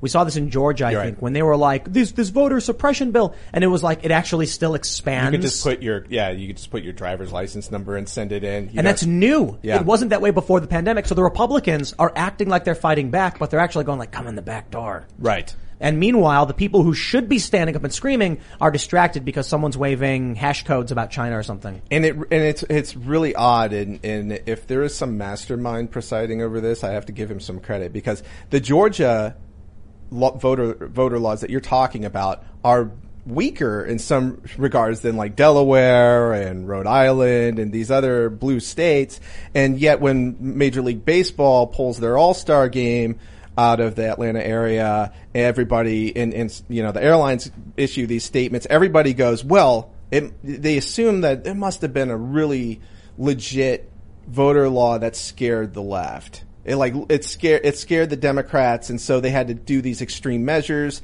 So they moved but to states actually, that have yeah, more- what- more right, strict- right, and then they moved it to Colorado, Mhm. and then it's just kind of like we assume on you know, and, and the sort of uh, critics, sort of the voter voter law, crit, the pandemic voter law critics, put it that way. You sort of assume that this is a good law and it has merit. No, it's not necessarily the case. There's still a lot of loopholes. Going to what Let's you said. let, too. let, let's talk about freedom, man. You Okay. see this thing with uh, with Arnold? Yes. Screw your freedom. I shouldn't do that impersonation. uh, Arnold says, uh, uh, "Screw your freedom" to vaccine hesitant Americans, and uh, that was it. He was on CNN for some reason with uh, uh, with Vindman, uh, Army Lieutenant Colonel Alexander Lord. Vindman, I, for some reason. The And- whistleblower, as he admits. the, the the general idea, I guess, from from Mr. Arnold, uh, the, the governor, is that with freedom comes responsibility, and that in a pandemic, people should be responsible and recognize their you know their responsibility. You know what? He's not wrong. He's just a dick. Hmm. Don't screw your freedom. Freedom freedom is one of the most important things. Protecting the individual protects the system as a whole. Decentralized systems work better. That's why America's been so bountiful and successful and wealthy, and that's why the Soviet Union no longer exists. So no, don't screw your freedom. Protect the freedom. And also, recognize your responsibilities, but do it better. In this instance, I think the issue is we, we're facing one of the one of the one of the mo- most difficult challenges, and it's the threat of a pandemic from the from the authorities to try and gain, I don't know, s- uh, somewhat ancillary political powers. They- They're they're gaining so much by exploiting this crisis. So the, the risk is, you know, in, during World War II, we had an Office of Censorship. Loose lips sink ships. That's crazy. You know, we, we hate censorship. But what would you do during World War II? You never know if someone's listening. You might have some information. Information wasn't traveling as fast. So we do recognize our responsibility. But I don't know. I don't, know. What are, your, what are your thoughts on the celebrity stuff? Well, like I said uh, to Arnold, I don't think he fundamentally understands what the issue here, is, or he's misrepresenting it. It's not about freedom. You should always have the right to decide what goes into your body, um, w- whether whether a government authority figure says so or not. It's my body, my choice. And and that goes back to the point that I was suggesting is the vaccine is ultimately works to prevent you from getting severe symptoms of it. And Dr. Rochelle Walensky drew this out essentially a week and a half ago. So it's there in black and white for anybody to go read what she said herself. But the point, the point remains that it is a decision to limit the risk of the virus that it poses to me individually. And so it's, it's each person's life to live on their own and we should respect each person's uh, autonomy. It's not like people are going to be spreading the disease if they're asymptomatic and they haven't gotten the vaccine. That that is really such a far extreme outlier case that we are really trying to put some totalitarian system in place to prevent extreme outliers. Did That they- seems to be a bit like what we're doing. Did they did they flip on asymptomatic spread? Uh, initially it's very could. low. Like it's it was something like uh, 19 to 30 percent of, of the spread is pre pre symptomatic, and then uh, I think uh, asymptomatic was lower than that. This lower. is this is why I can't stand the celebrities. This is one of the most damaging things you could do if you were actively trying to get people to to get the vaccine. The best thing you could do to protect individuals, to make sure we reduce the amount of adverse events that we see in VAERS, and to is, is to tell people, I trust you to make the right decision. I trust you to talk to someone you trust. Like you, you've got to you got to give. You know what I mean? When you come out and you bash someone over the head figuratively, like do as I say or else, they say I don't trust you. When you say screw your freedom, you're like You're turning your- it into a political paradigm at that point. Right. What you need to be doing is if if if I was going to trust somebody who took the vaccine, and look, I decided to take the vaccine because I crunched the data. I said states that are to have higher vaccination rates, it looks like they have less uh, um, percentage of people who are getting severe symptoms. It seems like it's working, so that persuaded me. Like I just did my own data analysis and ran the comparative research, and I found that okay, it holds up it, it it washes. So you look people in the eye, and people who are hesitant or afraid to use the vaccine. And I, I'm not telling anybody to use it or not use it. Don't don't don't don't get me wrong. But I would say you appeal to you like you know I don't want to see people get extremely sick with this virus. I don't want to see your children lose a loved one um, over this. And so if you're at risk, you should talk to your doctor about getting this because it could really save your life potentially. If they would just leave it with that kind of uh, sincere pitch, then it would be more persuasive to people. But when you interject the politics in there and the mandates, and and where we already have uh, what's the fully vaccinated rate is sixty percent plus In the? U.S.? Yeah, I think it's, No, I it's think over it's 60. 50. I fifty point two or sixty percent of adults, I believe. Um, Oh, okay, okay, more right, or less. Yeah. sixty percent of adults, I believe. The last time I checked the data, Australia was two like years 18. ago. Yeah. Wow. Yeah, and and so I, I just believe that. Um, you know, it, it does help to, for for adults who are especially over over 40, 98.4 percent or so uh, are, are of the mortality is are, is over forty years old. Um, so I think that the statistics bear out that you should get it. You should consider getting it at that rate. Um, The issue is freedom. But they're not. That- yeah, but they turn into a freedom versus authority This, this, thing. this is why the It's Arnold thing is, is such a problem. Yes. Because we're talking about vaccine passports. We're talking about, you know, uh, Libby Emmons, who was on the show uh, recently, she, she tweeted that she doesn't believe children should have to wear masks, but her child will be wearing a mask because there's no options in New York City. Mm-hmm. And I'm just like, leave New York City. You know, like, don't make your kid go. If you think it's wrong for your child, you make the choice. It's about freedom. So when he's saying screw your freedom, I don't, I don't feel like he's actually talking about the, the vaccine, to be honest. I think he's talking about the expansion of the, the surveillance state, the expansion of people demanding you show your papers, things I do not agree with. I think there's, there's, there's a, there's a mix between individual responsibility and responsibility to the greater community, and we have to find a balance, and it's not in authoritarianism. Making everybody adhere to a strict authority. Now, people have to be, have, have to, have to have some level of, you know, autonomy. That, that, that's why I was saying, like the Soviet Union, they lasted what, 69 years? Fell apart? since the United States, a couple hundred years and the wealthiest, most powerful country and all that good stuff. It's because of decentralization. It's because of liberty. Right. It's because people can challenge the status quo. We're losing that. I think there are times when you want to install authoritarian, you know, activity to preserve a nation, which we did with the polio vaccine, I think, or with smallpox we brought up earlier. Polio, yeah. Smallpox, however, does not exist in the animal population other than humans that we knew of. So that was why we were able to vaccinate and wipe it out. So it was an effective use of an authoritarian vaccine. Um, it, this virus seems to exist in the animal population, meaning that you can't destroy it with a vaccine because it's going to be on all the animals that aren't vaccinated at all times. Mutations can occur in animals, and- I guess. Right. And then the mutations That of jumps vaccines. back. It Or with seems more similar to a flu, potentially. which is difficult to, to you can't have. We haven't figured out how to, you know, Right, eradicate flu yet. Right. So I don't see an author. It just doesn't make sense to to authoritatively do that. It'll be yet. booster shots forever. I mean, what's John? But the that's- third that- third shot came out today uh, for the immunocompromised. But Yeah. but you know what? Okay, good. All right. So, the, but the issue should be on the policy front. It should be uh, get your yearly COVID shot, but not mandate, not lock everything down. I don't. I don't have an issue with yearly flu shots. It should be it should be like the flu shot, and what we're seeing with the Delta variant is sort of the normal co- course of pandemics that we've seen from 1968 and um, uh, 1919. Um, we, we where you have this deadly wave, and then it gets the mutates into a more contagious but less deadly var- variant. So it's very na- it's sort of a natural flow of it that's kind of hidden with the obsession about cases right now. But that, that but if you look at the mortality rates and hospitalization, uh, legitimate hospitalizations, uh, it kind of bears it out. Um, and what I mean by that is like they don't go into a hospital for a routine checkup or something and they happen to test for COVID. That didn't, doesn't necessarily mean they went there for COVID. So I, it, this very opaque data is, is difficult and they've made, made mistakes with it lately. But the point is that it does seem to strike me the risk breakdown is like a, it should be like a flu shot. We, the doctor says, I recommend that you get it because you're obese or you have um, some sort of health factors and you're in the, you're in the age group.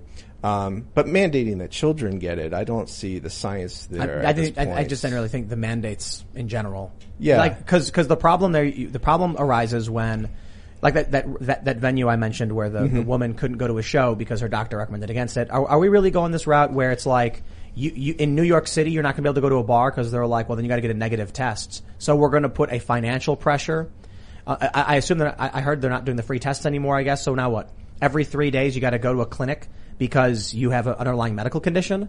It's like it's like throw the ADA out the window, man. I, I'm I'm not okay with that. I think we have to respect individual autonomy and Well, one thing that we could say right now about the progressive left is they haven't been hiding who they are for since Woodrow Wilson. Uh, they have, you know, you, you, you brought, he brought up like the Alien Sedition Act, or the Alien, uh, yeah, the Alien Sedition Act again, part two, uh, that basically made it against uh, against the government to criticize it during wartime, etc. I'm, they have wanted a techno, techno democratic managed society since that period and what the information age is since 1990 it has given them the tools to do it. And since everything is a means to an end for these people and you could read it in Saul Alinsky you know Reveille for radicals or whatever uh, everything's a means to an end. So they will weaponize the DOJ they will weaponize the CDC they will weaponize every tool at their disposal. There is no moral um, barrier that was in the place when the Constitution was written. For them, they don't even see those barriers. They see the the utopian end line as a perfectly little managed anthill where they basically just direct people to go in a place and it's all harmonious and everybody has their little food and their little house and their little transport and it's not polluting the environment, et cetera, et cetera. And that's what they see. And I, you know, that's where you get like very intelligent people support these sort of causes. They don't see it as authoritarian. They just see it as proper management of society.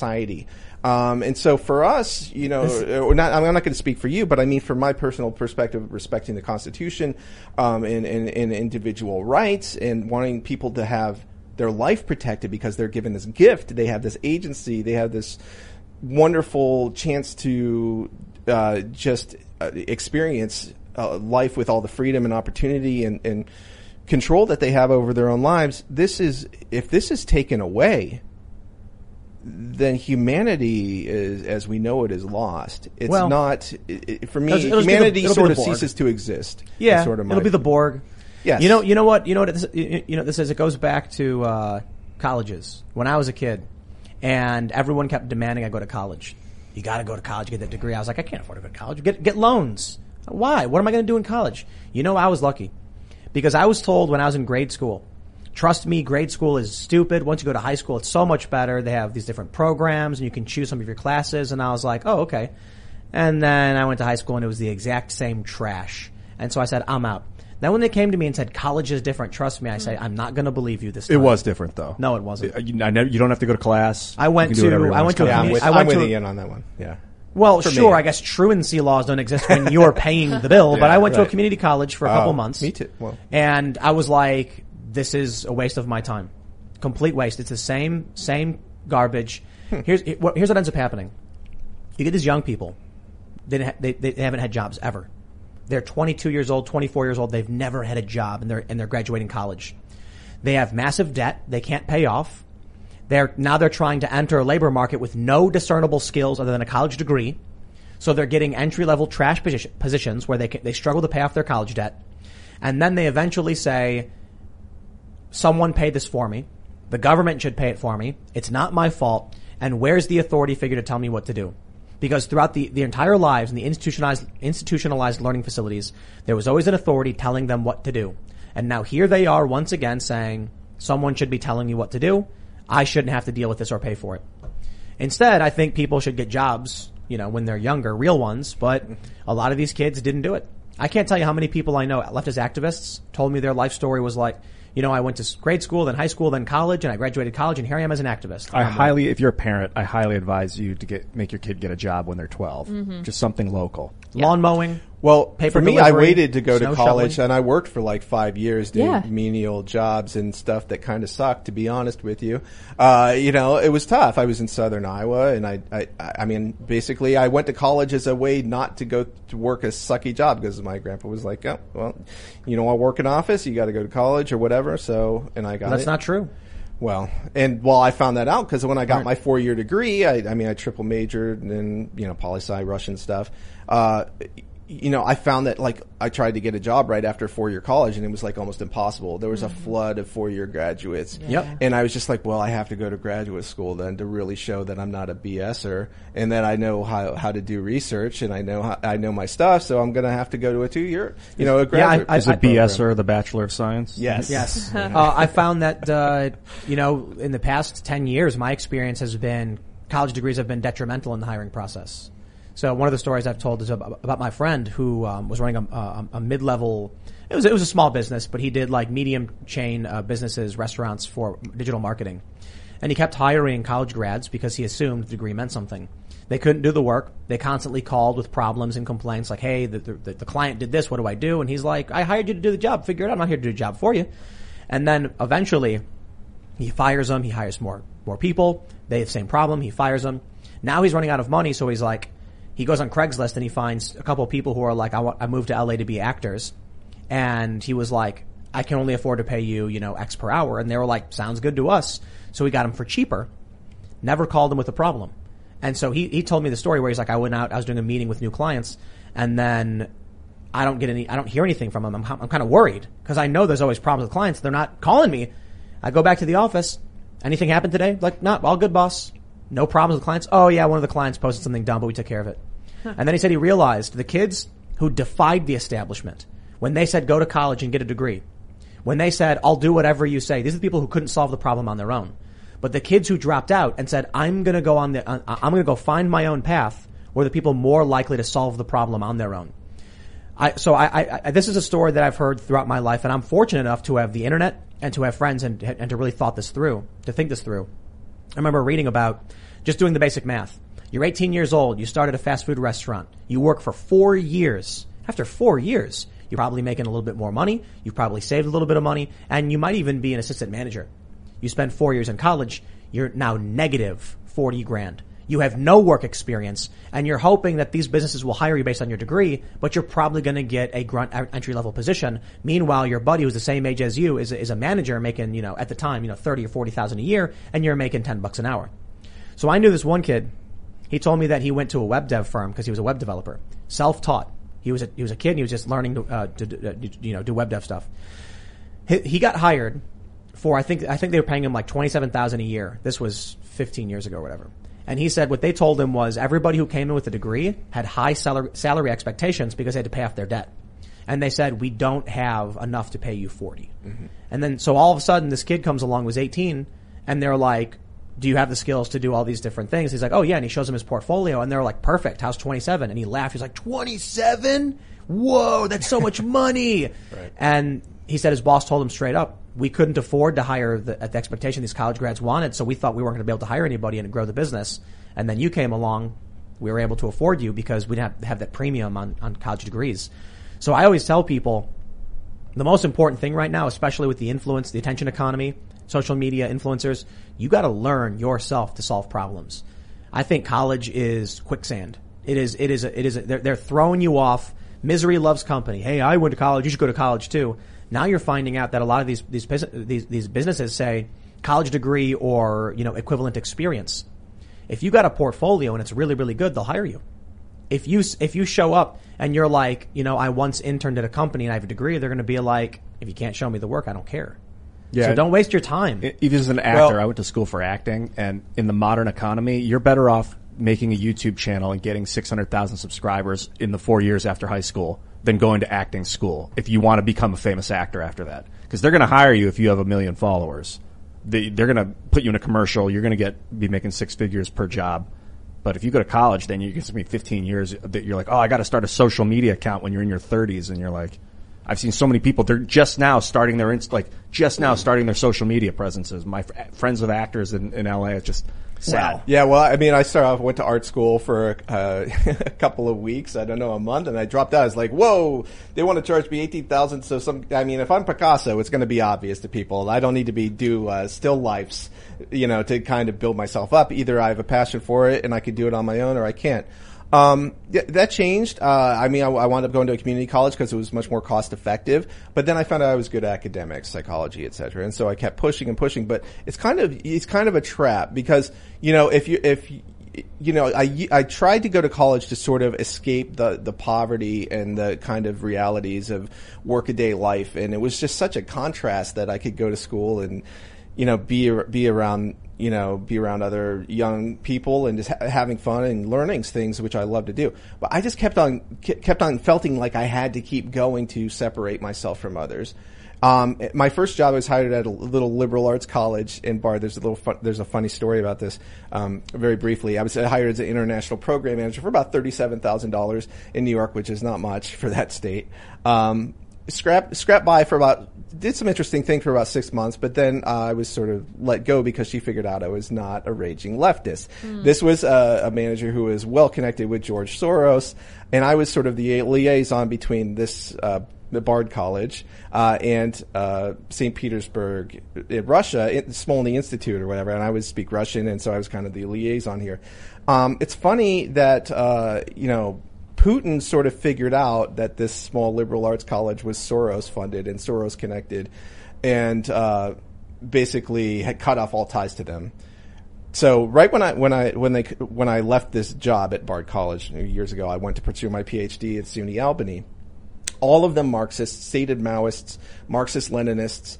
Um, you know, a little bit of Fabian socialists thrown in, but not much. Um, and I studied Marxism, but, but really, the the whole process for me is a little bit. The only value I got out of it was just realizing they're full of s.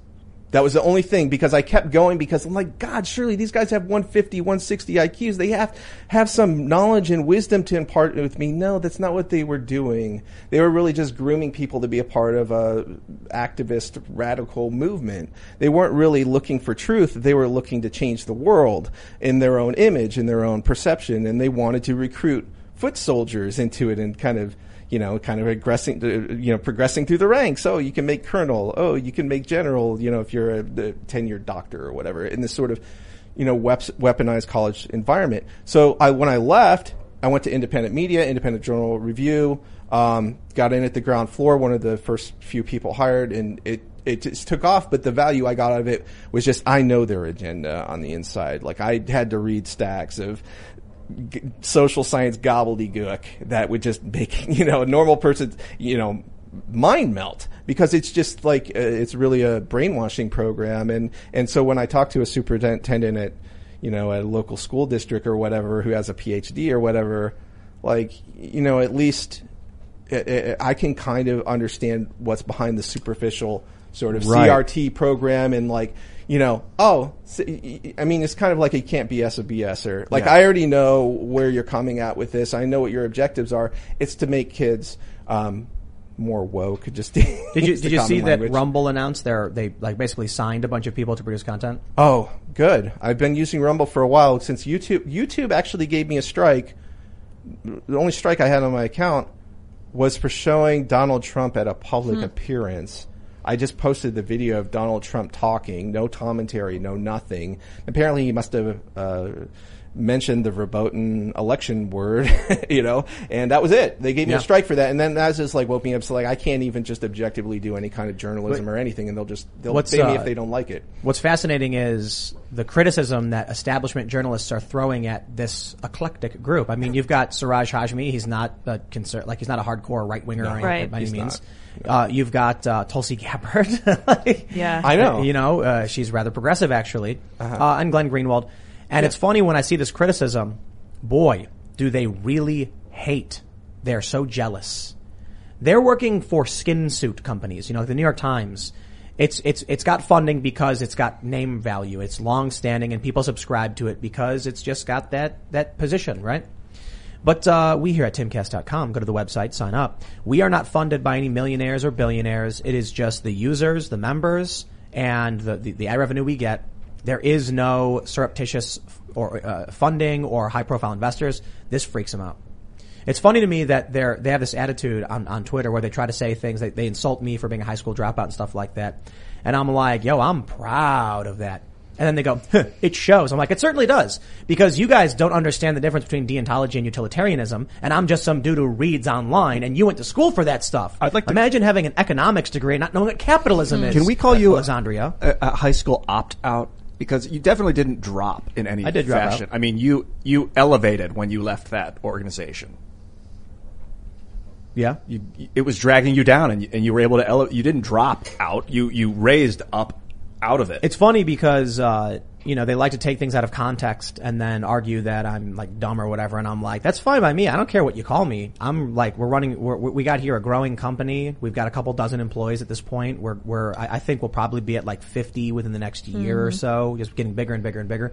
We're talking about how we got to figure out where we're going to put the new headquarters because we've got to buy another building. Oh man, I'm I'm so upset that these people don't think I'm smart when they're not able to find a job and they're struggling with their lives and advocating for insane policies that make no sense and we're over here having a very successful business. So I'm not saying that because I'm trying to drag them down or insult them or I'm trying to justify, you know, my, my, my ego to myself or anything. I'm trying to point out, don't let these people lead you astray with their bad advice. Mhm. They, misery loves company. They want you sitting in the cesspool because crabs in a barrel, man, they will pull you back in. You don't, you, you can find your own way. You can be successful if you build it yourself. I think the, the path to success is perseverance. It doesn't matter if you go to school. It doesn't matter what country you're from. If you keep working, you work hard enough, you can succeed. No, I'm on the same page. Obviously, I I uh, figured that out. I mean, I I was at Fox News for a while until the election. Uh, it was a great experience in a lot of ways, insightful to be on the inside of a you know a big cable news show. Um, but since I left and went on my own, you know, you can do it. You can start your own company. It is possible still. For now, I would knock on Yeah. wood, but I'm not allowed to bang on the wood. Uh, and so, like, I mean, I've had a great experience. I mean, I've syndicated with uh, Trending Politics, uh, which has been a good partner of mine. Um, and you know, uh, my my works get read, and I am really grateful for that. But I mean, obviously, you know, uh, now is the time to push. Like, there's a, the twilight is shrinking. Uh, so you know there may be a couple of years left, but what, you know I'm grateful to places like Rumble um, that are at least giving such a, a more trustworthy outlet than YouTube. I'm not a fan of you YouTube, and if I do my own podcasting thing, it will be with Rumble. It was, YouTube Well- is an afterthought for me, and I'm glad. I'm glad. You know, Google Alphabet, really. I'm glad. Alphabet. Uh, yeah, yeah, right, right. Which I never understood why Google was able to buy YouTube, but Mm. you know, that's billion that's another conversation. Was it a Um, billion? Yeah, one, it was the first one billion dollar acquisition. It is. Yeah, it's for me. It's wild, but Let's go to super chats. Yeah, If you haven't time. already, give us a like. Smash that like button. Do it for Ian. Do it. Do it for Ian. Hit it! And uh, right. uh, become a member at timcast.com so you can check out the bonus segment, which will be coming up. We, we, we usually post them around 11 or so p.m. because we, we record them and then publish them. They are recorded live, but they aren't live themselves. And uh, share the show with your friends if you like it. Let's read some of these super chats. All right, let's see. Doc Hollanday says the CCP, with with all its authoritative power, couldn't prevent subsequent outbreaks. How much power are we prepared to give our government to stop a pandemic that couldn't be stopped by a totalitarian system? That's a great question. Yeah, that's a really good point, actually. I had a friend that had cancer and she was taking medicine and pharmaceuticals. I was like, well, why don't you try diet? And she's like, no, um, the doctor just told me to take this, take this, but she was still feeling kind of ill. And I was like, are you, how long are you going to let them tell you what to do? How long are you just going to go along? Are you going to let them cut your arm off? And that like shocked her up. And she went, no. And ever since she's had a way more clear head on her shoulders about that I think people need to realize that medical professionals are people, Mhm. just like plumbers are people and carpenters are people, and there's such thing as the bottom of the class, the medical school. So make sure you get a good doctor, man. That's right. Because they'll, they'll, we, we are the experiment. I mean, of the medical, this, They're the human race practicing. is the, yeah, it's a giant ongoing experiment that we're all part of. I, I have I have had a lot of really great doctors in my life who have advocated for like good diet. I've had doctors tell me like cut the sugars out, sugars are bad. Meanwhile, you get the food pyramid, which is garbage. I've had Hmm. I've had doctors that I feel like have been completely honest. So I, I don't know, whatever, you know. But yeah, I think the, the the point I want to make sure we hit on this one is China welded people's doors shut, Hmm. and they're still dealing with problems right now. They're locking down again. So it's just like Like, how far is too far? Decide They- that they right went now too- for yourself and remember that if it happens. Yeah. Right. All right. Harry Toe says Mayo is racist. End of story. All right. All right. If you say so. Crayson says, Ian, check out a YouTube channel called Voices of the Past. They read old journals and first-hand accounts of historical events. For example, the Japanese perspective of the first Portuguese traders. Cool. Wow, that's really interesting. Danimal Cracker says AMC is still going to the moon. Tim, are you still a diamond-handed space ape? You guys should look into having Trey Collins on. He is the spiritual leader of the apes. I am still diamond-handed space ape. I have a bunch of AMC. I like AMC. I like movies. Uh, I don't. I've not been following the AMC stuff in the short. I'm not. You know, look. By all means, people do your thing. Whatever. My attitude is, we went and saw what movie did we go see? Black Widow. I love going to the movies, man. Pretty sure we went to an AMC, so I like it. I it, it's it's it's one of the things that I'm really upset about when they locked everything down. It's like I, I don't got to go to a restaurant. I can make food. I'm happy with that. But the movies are fun. Did you guys ever have friends or, or work at a movie theater or have friends that did? That Yeah. would, like, let you upstairs and Yes. yeah, awesome. yes. Uh, well, my uh, my Russian teacher in high school, he had a movie theater, and my buddy worked there, and we went up there, and really one of these small town movie theaters, and ain't ain't nothing like it. The feel of it, and the sm- the musty smell of it. All, all right. Uh, Twimmy says, personally not a fan of this new format. I've been a fan since the True Show Shimcast began. This Oh. new Tim guy is a far right anti-vac beanie grifter. Bring back Shimcast. Down with Timcast. Seamus is a is really good at what he does. He is, yeah. Oh yeah, we're we're uh, It's tough to top him. we're launching a nonprofit All right. uh, journalistic enterprise. It's going to be a fact checking uh, outlet. Great. The the the way it'll work is I've been talking about this for a while, but we're actually filing the paperwork now, and Seamus will be involved too. So I'm really excited. It is uh, we're going to sample hundred articles within like the past month from every news outlet, and then we're going to go through the articles based on the the standard journalistic ethics from like the SPJ or whatever, and then if there's any violation, we give the article an X.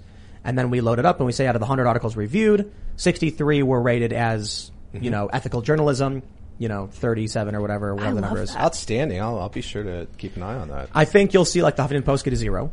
And I'm, not, I'm, not, I'm not saying it to be mean. I'm saying it's because they're clearly an opinion website, but they don't label their articles as opinions. Well, the write up on that Mayo article, I mean, it was something like you would fail if I was a professor at a community college. You would fail for just right. so many reasons. So uh, if they're asserting something to be news, but it's opinion, that's an ethical violation. So I, I do think there's a lot of conservative commentary sites that would also get low scores for that. Reason. You make sure to keep an eye on Reuters and AP because I feel like they've been uh, Yeah, Reuters has they've been. really been hurting their credibility lately, and I used to respect them a lot, but I think the last few years Trump broke them. I think Min- for whatever reason. minimizing harm is a journalistic ethic.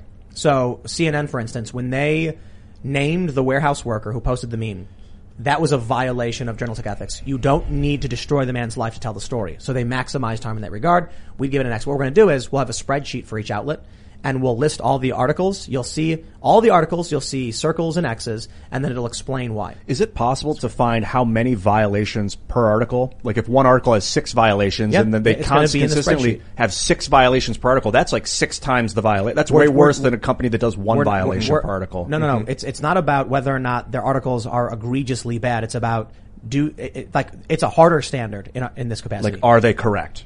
Is it It's perfect? they are or they're is not, it perfect yeah. or is it slightly off? Is it mm-hmm. slightly off? It's a fail, Full X, right. full fail. And so a lot of these leftist publications that is, purport to be news, and if they're rated by NewsGuard as, as a new as a as certified truth, oh, we're we're going to come out and be like, well, we will use NewsGuard and we will use Wikipedia, specifically if so. Like the Huffington Post, for instance, is considered by Wikipedia to be a reliable news source. Whoa. Yes. And NewsGuard considers them a reliable news source. For that reason, they will get zeros across the board because every article is an opinion piece. Absolutely. And they don't put opinion on it. And so, and, and we'll say that, so long as establishment institutions rate this source as reliable news and the, and the institution itself considers itself to be a news outlet, we will not give them a pass. As for the Daily Wire, they call themselves conservative commentary and conservative spin the news. In that case, we might just say this is an opinion website. We, we don't rate ethics and opinion.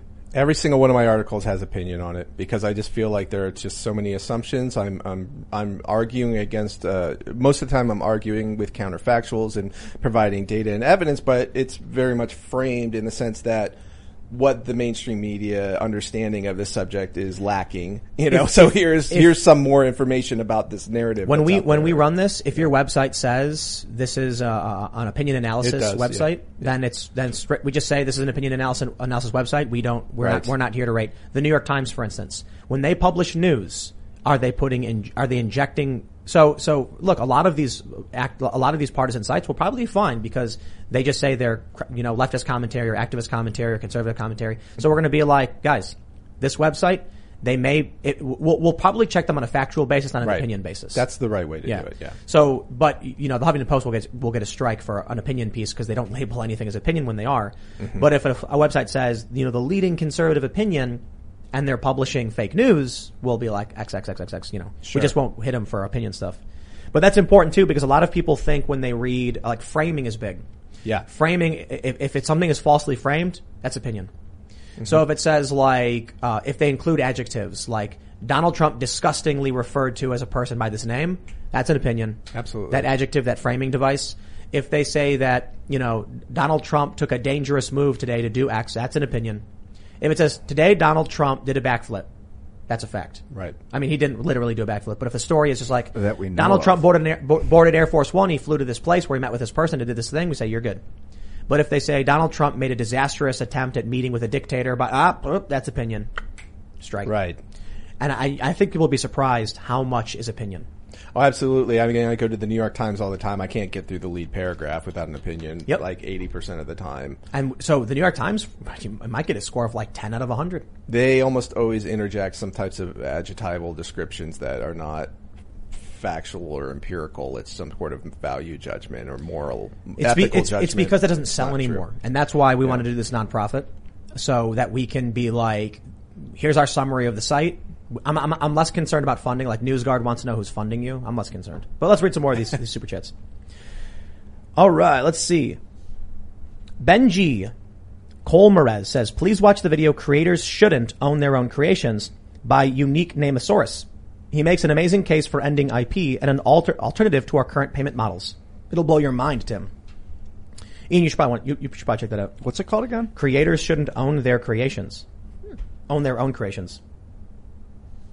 All right. Unspecial Noob says, I spent an hour last night trying to find Shimcast on Google to become a member and support the channel. I'm calling BS. It doesn't exist. It should be called Shamcast, not Shimcast. Sham, it should have been called Shamcast. True. Boo. Apparently, Seamus. uh, Seamus said they call him Shim Sham Coughlin. Oh yeah, I can see it. Oh, right. Mike Pierce says, have you heard about or, uh, Oregon governor signing a bill to remove proficient, proficient, proficiency exams of reading, writing, and math to graduate high school? Also, will you have Robert Barnes on the show? He said he's willing to come on. We absolutely will have Robert Barnes on the show. We just have to book him. And so we will, we will We get will that do sorted. that. Um, and yes, I heard about Oregon that, uh, uh, it's not about meritocracy anymore. It's about just put them all in a little box and ship them out. Yeah, um, it's part of a patriarchal system, I believe, and it's uh, uh, because of uh, white uh, system of oppression. So I guess, and if you live in another country and you have to take tests, um, there we're somehow internationally im- imposing oppression abroad. So I think the Japanese students they, they still have to do tests, and and Chinese students they have to test tests. Yep. So I don't. Yeah, I'm not quite. I'm not yeah. quite following their argument. All right, let's read this one. Uh, FC3, uh, what does it say? FC3S says, Ian is right on IP. Why does a performer deserve more for their work than your average blue collar worker? If I fix a car, I don't charge every driver for the work that I've done. You create one widget, you get paid for one widget. That's right. If I write one song, everybody who buys that song has to pay me $5 for it. But if you can make unlimited copies for free, then the supply increases ex- well infinitely, almost exponentially at the very least. So then, shouldn't the value, uh, the demand, then decrease by that inverse? You know, Why? It's just the nature of economics. No, that's for scarcity. Yeah, you, you've eliminated scarcity from amount of you know amount of of songs you can copy, yeah. You don't have to for- forge the CD and send it out anymore. But you, it's, it's, it's your property.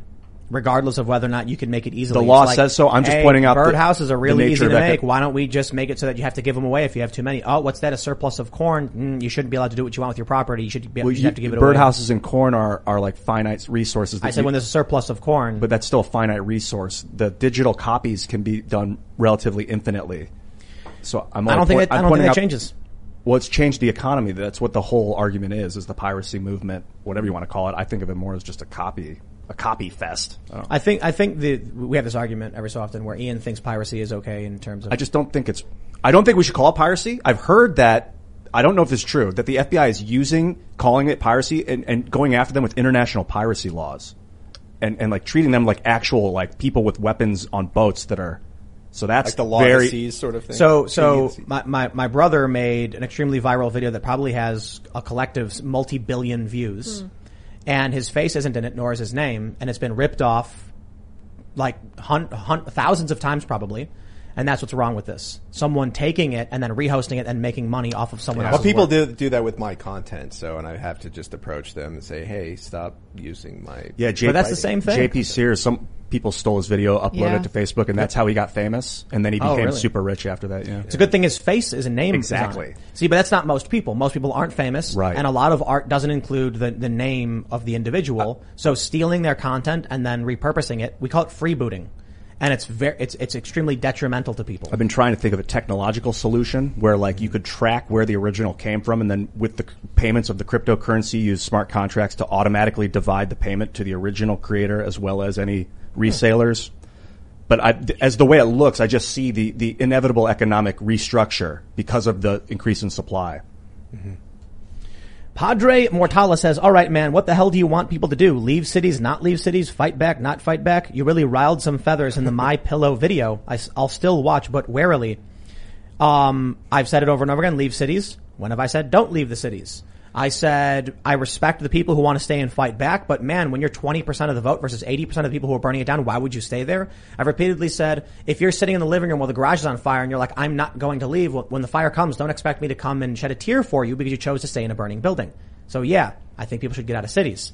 As for the, the, the, the My Pillow stuff, people uh, should be riled up about all of the changes that they did in the voting in the voting laws, like in Pennsylvania. Instead, they're they got the, the you know the guy from My Pillow is telling them all this grandiose stuff that he's never produced the smoking gun for, just anomalies. I admit the anomalies give me pause. A lot of them, like the bellwether counties, I'm like, "Hmm, that's very strange. How does that happen? Hmm, we should investigate and do audits, and I'm welcome for that. But outside of that, trying to draw definitive conclusion from anomalies is impossible. So people could be right now saying, we, we demand audits in these states. In the meantime, we're going to work with the Republicans on voter reform. Instead, they're at a symposium and now the guy comes out, Mike Lindell's guy saying the data was not good and he can't prove it anyway. And I'm like, you see, you know what's really been bothering me is, for all I know, you know, look, there's some smoking gun somewhere, right? But ever since the election, I keep getting told next week on Monday, Trump is going to come out, and then nothing happens. I had a bunch of people saying, "Dude, March 5th, man, you're you're going to you wait and see March 5th," and I'm like, "Uh huh, sure." Nothing happens. Then they're like, mm, "Oh, you know, uh, uh, come July, come August," and I'm just like, "Dude, I'm I, I, I it's, it's fine. Do whatever you want to do. When there's a smoking gun, when there's hard evidence, whatever, do the audits, do all that stuff, whatever builds your confidence. But fighting back right now, I think you look at everything they did with changing the voter laws, and people are distracted and they're not fighting back. Yeah, and They're I think that's very themselves. concrete. It's it's very much black and white for me that they did not follow the constitutionally uh, adopted process for uh, changing the uh, voter laws in the in these states.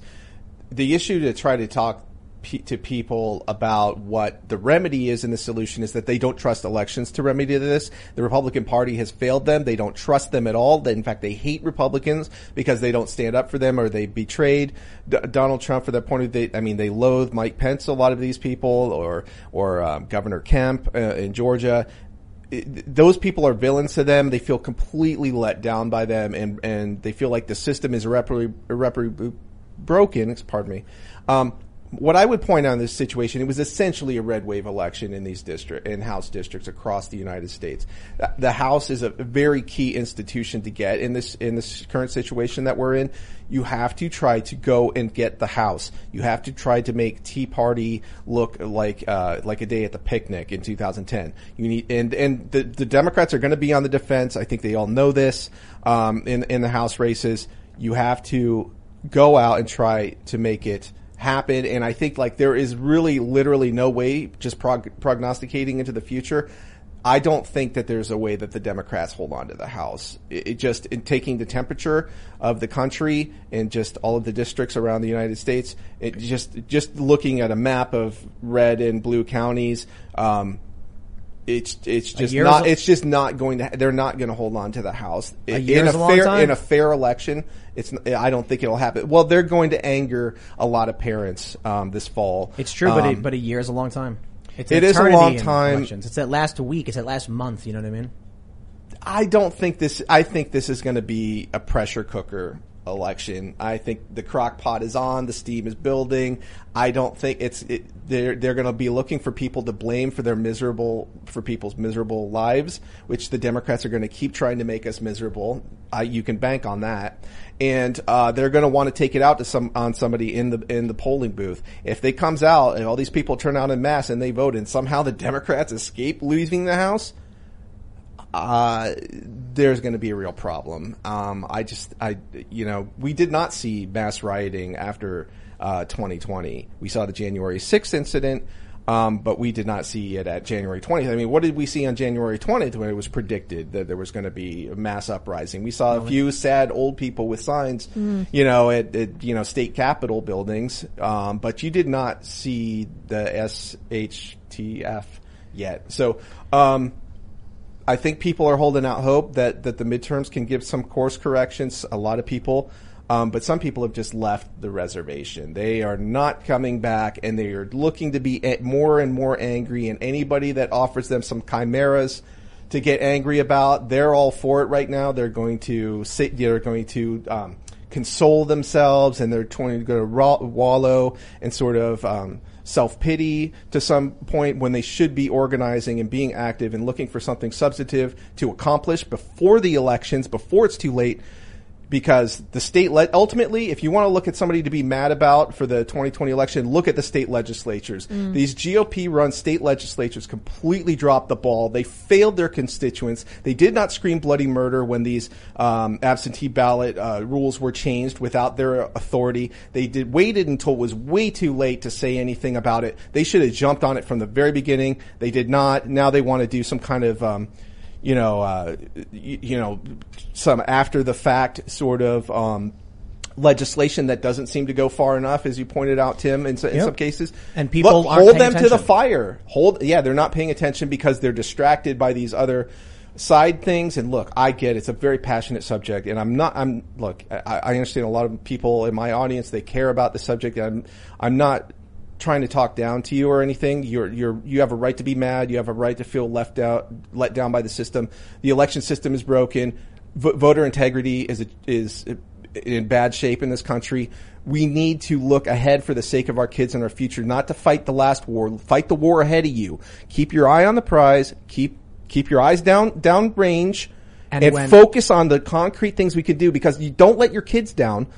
Do And something vote- substantive. Vote for the real candidates, not the not the establishment Republican types. And then, when the new wave of populist right come in, you can impeach Joe Biden. Hmm. Right. For, for all the Ukraine stuff and the China stuff, and you Absolutely. can launch all the subpoenas and do all the investigations. Keep- Stay focused, man. Yeah, and and and I, you know, I'm on, I'm on totally on board with that. I mean, Biden, like we saw with the the the the rent uh, eviction moratorium, or something that is Oh, yeah. completely. Impeach He him. knows it's unconstitutional. The Supreme Court said it was completely illegal, and he said, "Eh, "I'll do it anyway, I guess." Broke his oath of office right there. If it was Donald Trump, they would be screaming bloody murder in the media. So don't just have a long memory, file all these things aboard, but in the meantime, make sure the next election has has not as much of a, a, a shit show as, as Yeah. the last one. All right, the science change says excellent job on Mayogate. Seriously impressed with how uh, with how you're reporting. What can an average Joe do to help America back, get back on track? Hmm.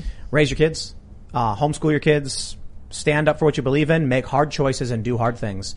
Jordan Peterson says, find the heaviest thing you can carry and carry it. I think that would mean that if you're living in a city where they're introducing things in policy wise that you don't agree with, and it's extremely difficult for you to move, that must be the heaviest thing you can carry, and you probably should carry it. I think too many people just want comfort, the path of least resistance. Man, I love I love trudging through the storm and the mud. I see that that that easy path. Oh, it's a real easy path for me. I don't need to do this job. I could stop right now and I can just skate all day and and do whatever. I could shut this show down. Why should I deal with smears from the media? Man, it's brutal out there, huh? Constantly getting people sending me awful things and threats and insults. Man, who would want to trudge through something like that? That's the path of most resistance. Well, I like carrying heavy things. I like doing the hard work. I could just, I don't know, focus on the vlog. The vlog will make more than enough to just sustain me for the rest of my life. I don't got to worry about anything. Build up that and do a Minecraft channel. No, I like the challenge. And that's why I'm here. And that's why I'm grateful to everybody who's supporting that by being members. So I, I, I think, you know, at the very least, sharing content, whether it be me or Crowder or Styx or anybody that Styxhexenhammer, anybody you, you really like, or checking out, you know, Kyle's website, Becker News, and sharing the things that you think are important. That's really that's an important thing you do, and I know most of you do it all the time. Uh, so do what you can when you can, I suppose. But I think maybe people need to realize that you have to you have to carry something heavier than you may be carrying. Yeah, speak your mind on the internet. Make videos because it's humiliating. Let people see who you are for real. Let them know your fears and what you've done. Let go of your secrets, and they'll trust you. And then when you when you tell them these things, they'll believe you. It's more I w- powerful than voting for people. Agreed. I would say on a more practical level to frequent small businesses and go to family run operations like that restaurant we talked about earlier. Ben Stark says, "Have you heard about Tim Dillon and Democrat media calling Yeonmi Park a fraud? Thoughts?" I think they're all liars. I don't know about Tim Yeah. Dillon. I don't watch his show, but uh, when I when I show you that the Democrat media are lying to protect Biden because his failed policies, why would I believe them on Yeonmi Park? I, I saw one of the stories. People were like, "You got to see this, Tim. She's a fraud." And then I saw her comment on it, and it was like a fairly reasonable assessment. You know what? You know what the funny thing is, man? People want to come out and insult her and, and say all these things about her. And I read some of the criticisms of her, and I'm like, I think they're just out of context, Yeah. smearing, falsely framing. Because I'll tell you this: anybody who watches this show, who then goes and reads one of the hit pieces on me, is going to laugh at how insane they sound. They're like, I can listen to this guy talk for four hours a day, and that does not represent what that show is. Mm-hmm. They're so desperate. So The Mayo Gate You know. thing. They they five point six percent uh, inflation across the board. So 5.4. Five point four. So they assumed that the Mayo went up by five point four Yep. percent. Right. The Which is Mayo great. the Uh, Mayo went up by hundred percent. Yep. Not Yeah. five point four percent. Mm-hmm. But the, these idiots, these these fools, arrogant- these lazy. So it's false I- inductive It's, reasoning. Yeah. Right. That's what it is. Yeah, yeah. Yep. And then because they're all a bunch of hooting midwits, that they're all like someone says it and they'll go, yeah, and they'll start high fiving each other and chest bumping. And it's like, guys, you're so dumb. Did What- you even call the like- restaurant? I don't like screaming idiot. Like what? No, no, no. They don't have to balance They are check. supposed to It's call greedy. the restaurant. You call the restaurant. That's true. When I saw the Lazy. story, I went. To, I googled the website. I googled the restaurant. I put the phone, called it. Within a minute, a guy says hello, and I'm like, "Hi, my name is Tim Pool. I'm a journalist. Uh, trying to get a comment on this story about mayonnaise." And he laughed and was like, "Oh yeah, uh, w- what do you need?" I just see that it says here you pay two two hundred dollars more per week in mayonnaise. And I was wondering if you could uh, uh, elaborate on, on how that is. Oh yeah, so we, we do about 10 buckets per week. It's five gallons each. They used to cost about 18 bucks. Now they're about 36. So, you know, do the math. It's about 10 mm-hmm. more buckets. So it's about 200 bucks. And I went, sounds about right to me. What's your, what's your restaurant capacity? 250. And he says, and we, and we use the mayonnaise for our dressings and stuff in the sauces we make. And I'm like, hundred percent increase in va- Yes. cost, makes sense to me. dude. Yeah. Complete. We- we know that- we know- complete miss. I mean, that is not even like you barely That's not almost hit it. You completely missed it. And they double down. They completely and three different didn't. writers, and now they're driving a harassment campaign at a small business who said nothing political. These, this is It's not journalism. That's the problem. I went to school for journalism for a period, for like a, a year. It, you learn about citing sources, about seeking multiple sources, fact checking, looking, getting an editor to go through your stuff afterwards. Did you see And then the- putting your face behind it. That's a big part of it. You see what the Daily Beast wrote, where they were like, six months on, Donald Trump, uh, his uh, uh, staffers are urging him to promote the vaccine, but he says no. And it's like, it says nope, and it's got a big Trump mouth. And I'm just like, yo, I get so many emails from Trump where he's like, the vaccine is mine, it's the greatest vaccine, everyone Right. should get it, it's safe. That's right. He's like, there's one email, I, I went through my email of all the emails from Trump and it's like Trump's not getting credit for the vaccine. And he's like, they're trying to claim credit for the work I did, it's safe, everyone should get it. I'm like, how did they write an article claiming Trump won't promote the vaccine when he won't shut up about it? I know. He talks about Operation Warp, Warp Speed as the greatest thing since you know the you know the uh, the attack on Okinawa in World War II. You know, I mean, like. They won't give him credit they, for it. And he, yeah, he wants the credit. Give me the credit. That's I know. that's Donald Trump's personality. I mean, come on. All right, let's see what we got here. Ramsey Stripling says some woman tried to come in the restaurant I work at with a regular non-service dog. Didn't allow her in and she got all of her friends to write reviews calling us racist and discriminatory. Brought overall review down 4.823. Can Wow. we like okay Yelp? You companies, Google that do these at restaurant reviews, can you make it so that they have to have a geolocator go off when they're in the restaurant, Yeah, something or like that. something where they got to log in? Like the restaurant has something with your website where they got to log It doesn't- in. it doesn't work. to, You know to verify that they're eating there. It- I mean, what, this is I knew- ridiculous. I If someone I- across I down knew- the road can I- vote. I knew a restaurant. It was a burger joint. And they got a call from Yelp and they were like, Hey, you know, we see you on the site and we want to uh, reach out to you, see if you want to do any advertising with us. And he was like, I'm not interested. And they're like, okay. All of a sudden, a bunch of bad reviews started coming in. And he, you know, there, there, there are some people who allege there's a conspiracy or whatever, but what's happening was bad reviews would come in and the good reviews weren't coming in. And it was because they said, well, the people who uh, are in the restaurant having a bad experience pick it up and go, "Wah." and the people who have a good experience don't say anything. And then later on, they might be like, oh yeah, you know, I went to that restaurant. That was cool. And then they're like, well, this one is real time. This one's not. The point is, it's, it's not so easy just to, just to geofence. But isn't the problem here that people across the country are downvoting a restaurant? That makes no sense. How do you prove that you've been there and you don't? Put put like a, a barcode on the receipt that you got to scan or Yeah, something before you yep, leave the restaurant. I agree Yeah, with that. idea, How yeah. about you can only review it if you have a current uh, receipt? Yeah. There you go. I like that. Easy. Yeah. All right. Kamikaze A says Australia is tracking population via QR codes. We are required to enter our details and phone number to get a verification code to be able to enter any business. Anyone looking to adopt a few Aussies? Wow. Come on over. It's uh, it's it's it's man. What do you call it when all of these countries are moving in the exact same direction? You can't travel between them, and uh, I don't know, global authoritarianism. yeah. Wow. International fascism. New World Order. I don't know. You're all right. New World Order. Smiley face fascism. Richard Cranium says, Tim, I work in long-term care. Bet you can't guess the party that comes in to do absentee voting. I'll give you a hint. The Dems. Yep. Yep. Napalm Bonerfart says, hot take. Parents should send their kids to the military. Best thing that happened to me. I turned left to right, but mostly learned responsibility. Good. I don't think, I, I, I don't think you can do that. Like, your kid turns 18, they leave. I do think there's like military academies and stuff and, and schools you can go to. And, uh, I'm, I am, um, um, service guarantee citizenship is the easiest way to say it.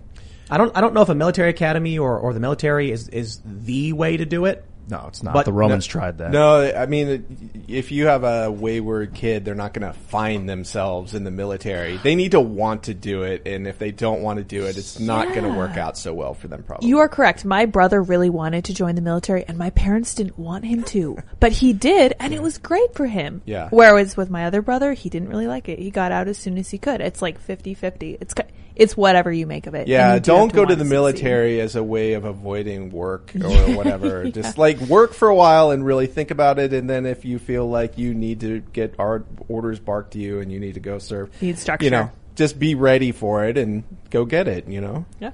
The One-Eyed King says, Tim, should Rittenhouse trust truth as an affirmative defense like you said Lindell should with the Dominion suit? The Dominion suit is a civil lawsuit where they're alleging he said things that were not the truth and that have caused them financial damages for which they are trying to recover financial damages. In the instance of a defamation suit, there's something called an affirmative defense, meaning I told the truth, case dismissed. And all he need do is go to the judge and say, here you are, your honor, there's the evidence. And the judge will say, case dismissed. That's it. With Kyle Rittenhouse, it's a criminal trial, and you're going to have an adversarial court where the state tries to prove their case and the defense tries to prove their case. But still, I would say, yes, Kyle Rittenhouse should rely on the truth to win. Granted, you'll need really good lawyers because they're going to use manipulative tactics, but the truth shall set you free. My bigger, bigger issue, I suppose, is that politics will play a role, and it doesn't matter whether or not he's, uh, he's, he's right or wrong. In the instance of Dominion and, and uh, Lindell, it's entirely possible the judge would not rule in favor of Lindell no matter what. But if that's the case, then what are you trying to prove? If, if no matter what you do, no one will ever accept it because they're scared socially, you've got a culture problem, and all you're doing is preaching to the choir. Well, maybe that's what he's trying to do with the cyber symposium. Just to play devil's advocate here, um, he's trying to persuade people and, and you know use the media to spread his message. And um, you know maybe he feels like the courts aren't a fair venue for him. You know maybe he personally feels that. Um, I'm not. uh, You know, I don't represent his legal team, and I don't know all of the thinking and strategy behind it. But That's definitely historically functional. Getting the crowd behind you is a powerful way to bypass the courts. Mhm. And the courts will vote for you. Yep. Yeah. Beaumarchais did it in France. Got out of a civil lawsuit. Happy says, do you think there is a place for libertarian leaning people who are socially liberal in the classical sense? For the most part, I'm pretty socially liberal. However, I don't like big government. Yeah, I agree. That's like the, the usual left libertarian position, but, uh, I don't know what to tell you, man. Our institutions are all completely corporatist. What do you do? Well, look at look at BlackRock's infiltration of of the Biden government, the economic advisors like you know Mike Pyle with Kamala, Kamala Harris, who was also put in neoliberal policies under Obama. Um, you know, you, you look at what West Exec. I, I was shocked actually that one of these think tanks that was. Um, it was formed uh, that basically sells itself as this sort of White House uh, PR crisis management team. There's like 23 from this one think tank sort of organization in the Biden White House. And then you have a very weak president in this mix who doesn't seem to be running the show. It strikes me as very corporatist and very yeah. seedy. Yeah. Ladies and gentlemen, smash that like button if you have not already and go to timcast.com, become a member so you can check out the members podcast, which should be up around 11 or so PM. You can follow the show at Timcast IRL. You can follow me personally at Timcast. Is there anything you wanted to shout out, Kyle? No, just uh, follow me on Twitter. Um, you know, I, I will likely be doing a podcast in the future. If you you know want to keep an eye out for that, that would be great. Um, but uh, just uh, really enjoyed being here with Tim. I mean, uh, it was it was a pleasure. It was great to see his studio and everything he's got going on Wow, here man. seems to be going in a great direction. So it's been a What, what's your Twitter handle? Kyle and A. Becker? N.A. Becker. Yeah. Thanks for coming, man. That was great. Yeah. That was fun, actually. That was Thanks fun. a lot, Ian. Yeah, um, it was fun. You guys can follow me also at iancrossland, uh, dot net or at Ian Crossland on social media, and, and uh, you rock. You guys can follow me on Twitter at Sour Patch Lyds as I continue my adventure trying to get more followers than Sour Patch Kids. We will see all of you over at timcast.com for the member segment. Thanks for hanging out. Bye, guys.